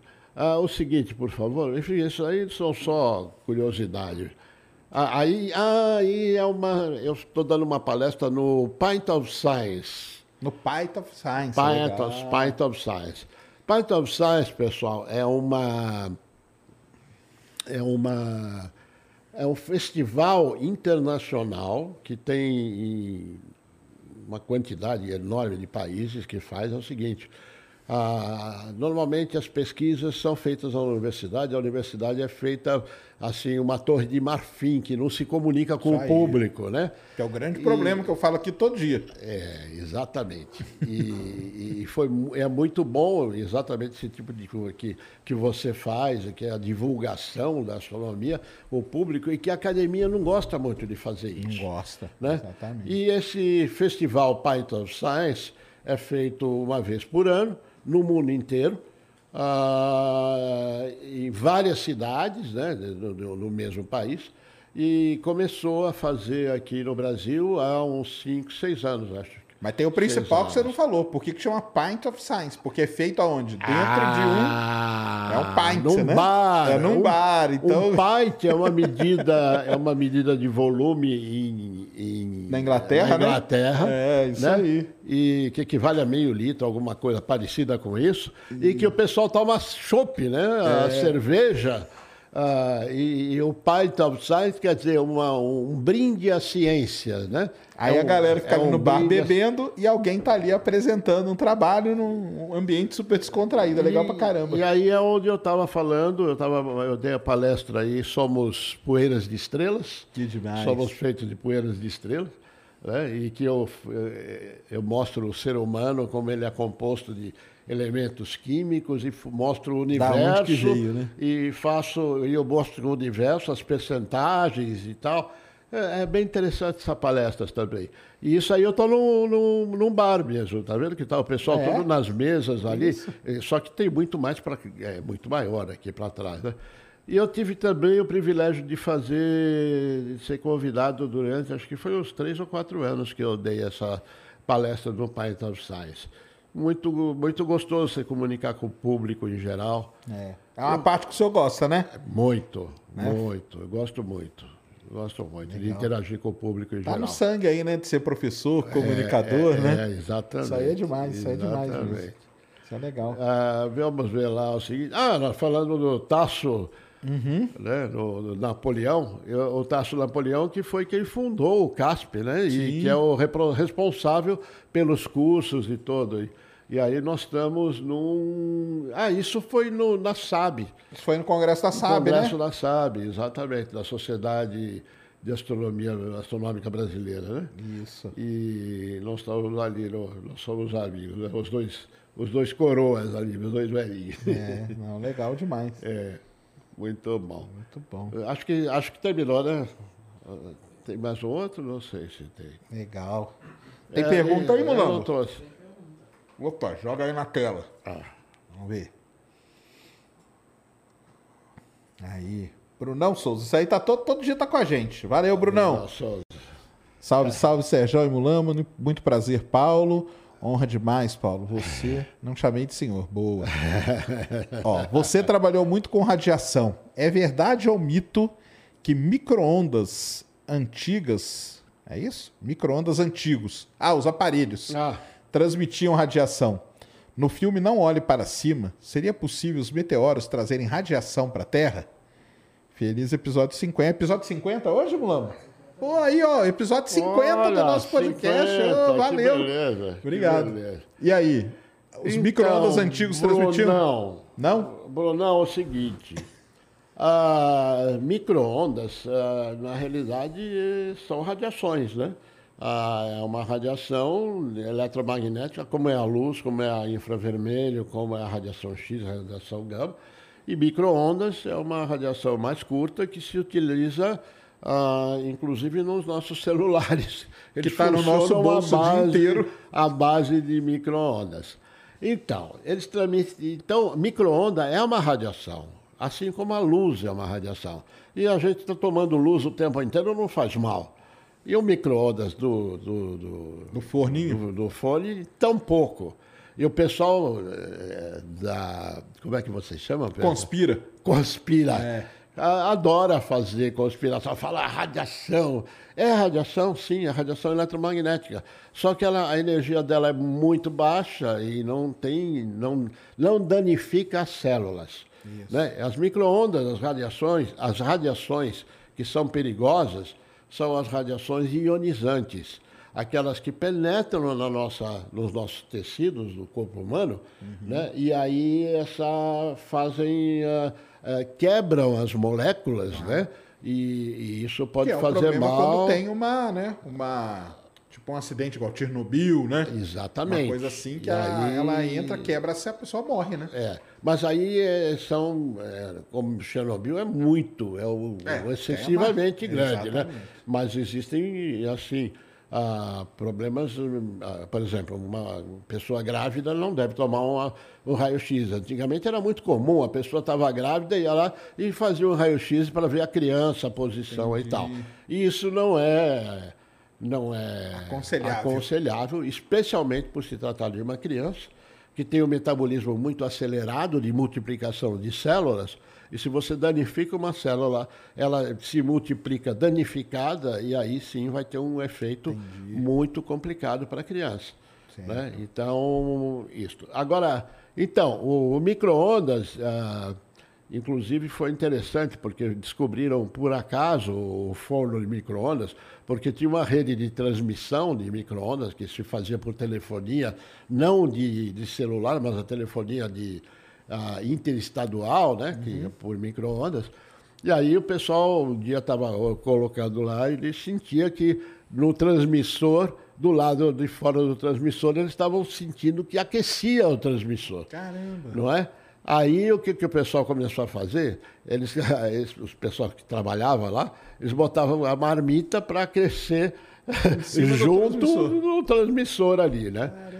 E aí um dia perceberam que as microondas aquecem, né? E tem essa propriedade. Tem essa propriedade. E aí inventaram o forno de microondas. Tá Só que o forno de microondas, ele, ele não tem medo nenhum, porque ele só aquece mesmo, e depois outra, ele é feito né, dentro de uma daquela compartimento, né, que ele só funciona fechado, porque aquilo é o que a gente chama em física de uma gaiola de Faraday. Sim. Né? Ou seja, tudo que acontece na radiação, ela não passa para fora dessa gaiola de Faraday. Né? Você pode tocar do lado de fora, não tem problema, né? Agora do lado de dentro você. Tudo que acontece dentro do, do, forninho fica lá, viu, galera? Isso aí. Então, ah, seria possível os meteoros trazerem radiação para a Terra? Ah, é possível sim, é possível. Ah, na realidade, quando ele não traz radiação, ele pode trazer um material radioativo. Ah, material. É, isso aí é, é com a galera muito confunde mesmo, né? É, é. Ah, pode trazer radiação, sim. Dependendo da radiação, igual a gente falou, que não tem problema nenhum, né? É, exatamente, exatamente. Então, e, e, e pode trazer sim, mas essa radiação que traz, ela é, em geral não, não, né, é uma quantidade extremamente pequena, não tem, não tem muito problema, viu, Brunão? É, mas é ótima, foi ótima a sua pergunta, eu gostei disso. Legal, Brunão, valeu. Próxima, Mulambo. Cyberbee, passando para dar um salve geral e agradecer a aula do professor Paulo. Muito obrigado. Ah, eu, não, foi demais mesmo. História da ciência brasileira aqui, galera. Muito obrigado, Cyberbi. É isso aí, Cyberbi. Adriano Leonês, conhece o Adriano? Adriano trabalhou. Ah, Adriano Leonês, é, Adriano, ele Brasília. participava. Que alegria ver o Paulo Leme contando os causos e experiências. Parabenizo você, Sérgio, pelas histórias contadas e me sinto honrado pelas lives da Astronomia ao vivo. Ele ah, participava, claro. Ele participava com a gente da Astronomia Adriano ao vivo. Adriano Leonês, que inclusive ele era responsável pelo Planetário de Brasília. Sim, ele chegou a ser diretor lá no Planetário é, de Brasília. Ele foi diretor. Grande, Fomos... Adriano. Prazer te ver também. Isso aí é legal mesmo, cara. A gente pioneiro. foi pioneiro mesmo nas transmissões no YouTube. É. É, o pessoal. É. Eu quero ver se eu reúno o pessoal da astronomia ao vivo aqui. A Cris, o Zeca, o Marcelo. O Newton. Newton, toda é, essa galera aqui, é, porque é, realmente era demais. A gente passou. A gente já chegou a passar é, uma noite inteira, é. inteirinha, é. transmitindo um, eventos super raros. Primeiro que o Astronomia ao Vivo ele começou numa noite de, de Natal, se não me engano. É? Com uma ocultação de Júpiter pela Lua. Olha. E depois nós transmitimos durante uma noite inteira um eclipse triplo em Júpiter que é algo raro, um trânsito triplo. Três uhum. luas uhum. passando, na, passando frente, de na Júpiter, frente, de Júpiter, com vários telescópios. Tem uhum. esse vídeo aí no, no, canal do Astronomia ao Vivo. Foi legal pra caramba. É.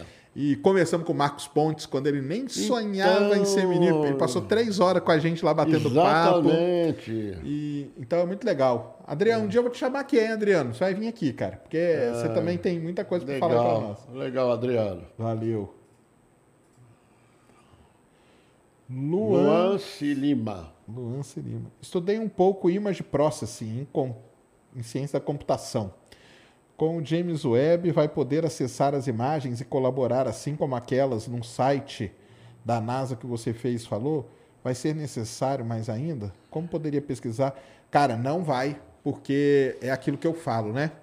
O James Webb, ele, as imagens, elas vão para aquele grupo que está fazendo a observação naquele momento. Então, vamos supor que o meu grupo aqui, eu e o Paulo, nós estamos estudando exoplaneta. Ele vai fazer a imagem, a imagem vai vir para a gente. Depois de um tempo, aí a imagem vai ficar pública, igual a do, a do Hubble. Se você quer começar a aprender a mexer com isso, cara, o Hubble, as imagens do Hubble são todas públicas, boa parte delas já. Você pode entrar lá, pegar as imagens RAW, que a gente chama, as imagens brutas, e sair fazendo processamento de imagem em cima delas. Isso aí é legal pra caramba para você aprender. Ah, esse site que eu falei é o, é o da Juno, tá? Mas aí porque o projeto da Juno ele é muito diferente. O que, que os caras fazem? Eles querem que os amadores participem da missão. Então eles dão lá o dado bruto para a galera sair processando e subir no site de, de novo, né? Você upa lá as imagens e aí tem até uma competição e tudo. Mas o James Webb não vai ser assim. Mas depois não. de um tempo vai ficar público, mas no começo não. É. Mas o Hubble você consegue, tá? É. Então, somente astrônomos profissionais e de extrema uh, competência que fazem uh, pedidos de tempo Isso. Né, para as suas pesquisas. E normalmente essas pesquisas, uh, esses tempos são muito disputados no mundo inteiro e nós temos um brasileiro, no, no, se não me engano, era de Santa Maria, da Universidade lá tá, de não, Santa acho Maria. Que nós temos dois, porque nós temos o pessoal do Rio. Ah, tem o pessoal, pessoal do, do Rio, Rio, também? É, o pessoal do Rio conseguiu o holandês, eu sempre esqueço o nome dele. Uhum. O pessoal falou aqui outro dia. Sim. E acho que tem o pessoal de Santa Maria também que conseguiu uhum. tempo no, no, James Webb aí é, com o projeto. Exato. Mas é aquilo, nós já explicamos, é muito disputado. É. E, e outra coisa, existem telescópios que tem, quando você vê um nomezinho assim no telescópio escrito Survey, é um telescópio de rastreio. É um telescópio que ele fica o tempo todo rastreando o céu e jogando aqueles dados em algum servidor. Esses aí são públicos. Você pode entrar lá, baixar esses dados e tudo. O James Webb, o Hubble, por exemplo, não são assim. Eles são por projeto, por tempo que cada pesquisador conseguiu ali. É. Então tem essa um pouco dessa é, é dessa diferença. É. Mas o, o, Hubble, cara, se você quer, cara, já entra ali que tem muita imagem, muito dado do Hubble que já é público e você pode usar para aprender, tá? É. Isso aí é legal pra caramba. É, é isso? Deu aí, Mulambo? Mulambo. o pessoal gostou? É? é? Sensacional. Então, Paulo, brigadão, cara. Oh, é um grande prazer, Sérgio. Valeu demais. Um grande prazer. Muita tá história, aqui. história da ciência é, aí brasileira. É, tem coisas assim, né? Sensacional né? mesmo. É. E, e, esse caminho todo aí que você fez, né? Que é medicina, física, né? É, é. E biologia e tal, e chegando na astronomia aí com um é. trabalho legal demais. É. Deixa aí suas redes sociais, aonde que o pessoal pode te encontrar. Então, eu estou no, no Facebook, eu, eu uso fundamentalmente o Facebook. O Face? Beleza. E eu uso, eu costumo subir lá uma, uma ou duas postagens por semana. Legal. Né? E no, no Facebook vocês podem encontrar depois de facebook.com barra paulo.leme. Paulo.leme no Face, Isso, galera. no Face. Tá. Né?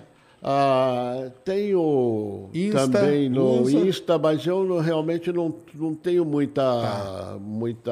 Eu não publico praticamente. Beleza. Eu, eu, eu sei que eu devo fazer isso, mas ah, eu, eu não tenho. Eu, na verdade, eu estou com pouco tempo para fazer isso, tá para mexer. Não, mas tá lá no mas, Face, está mais tá. ativo, né? Então no, no, no YouTube também tem, tem muita palestra que eu dei lá, e tem palestras.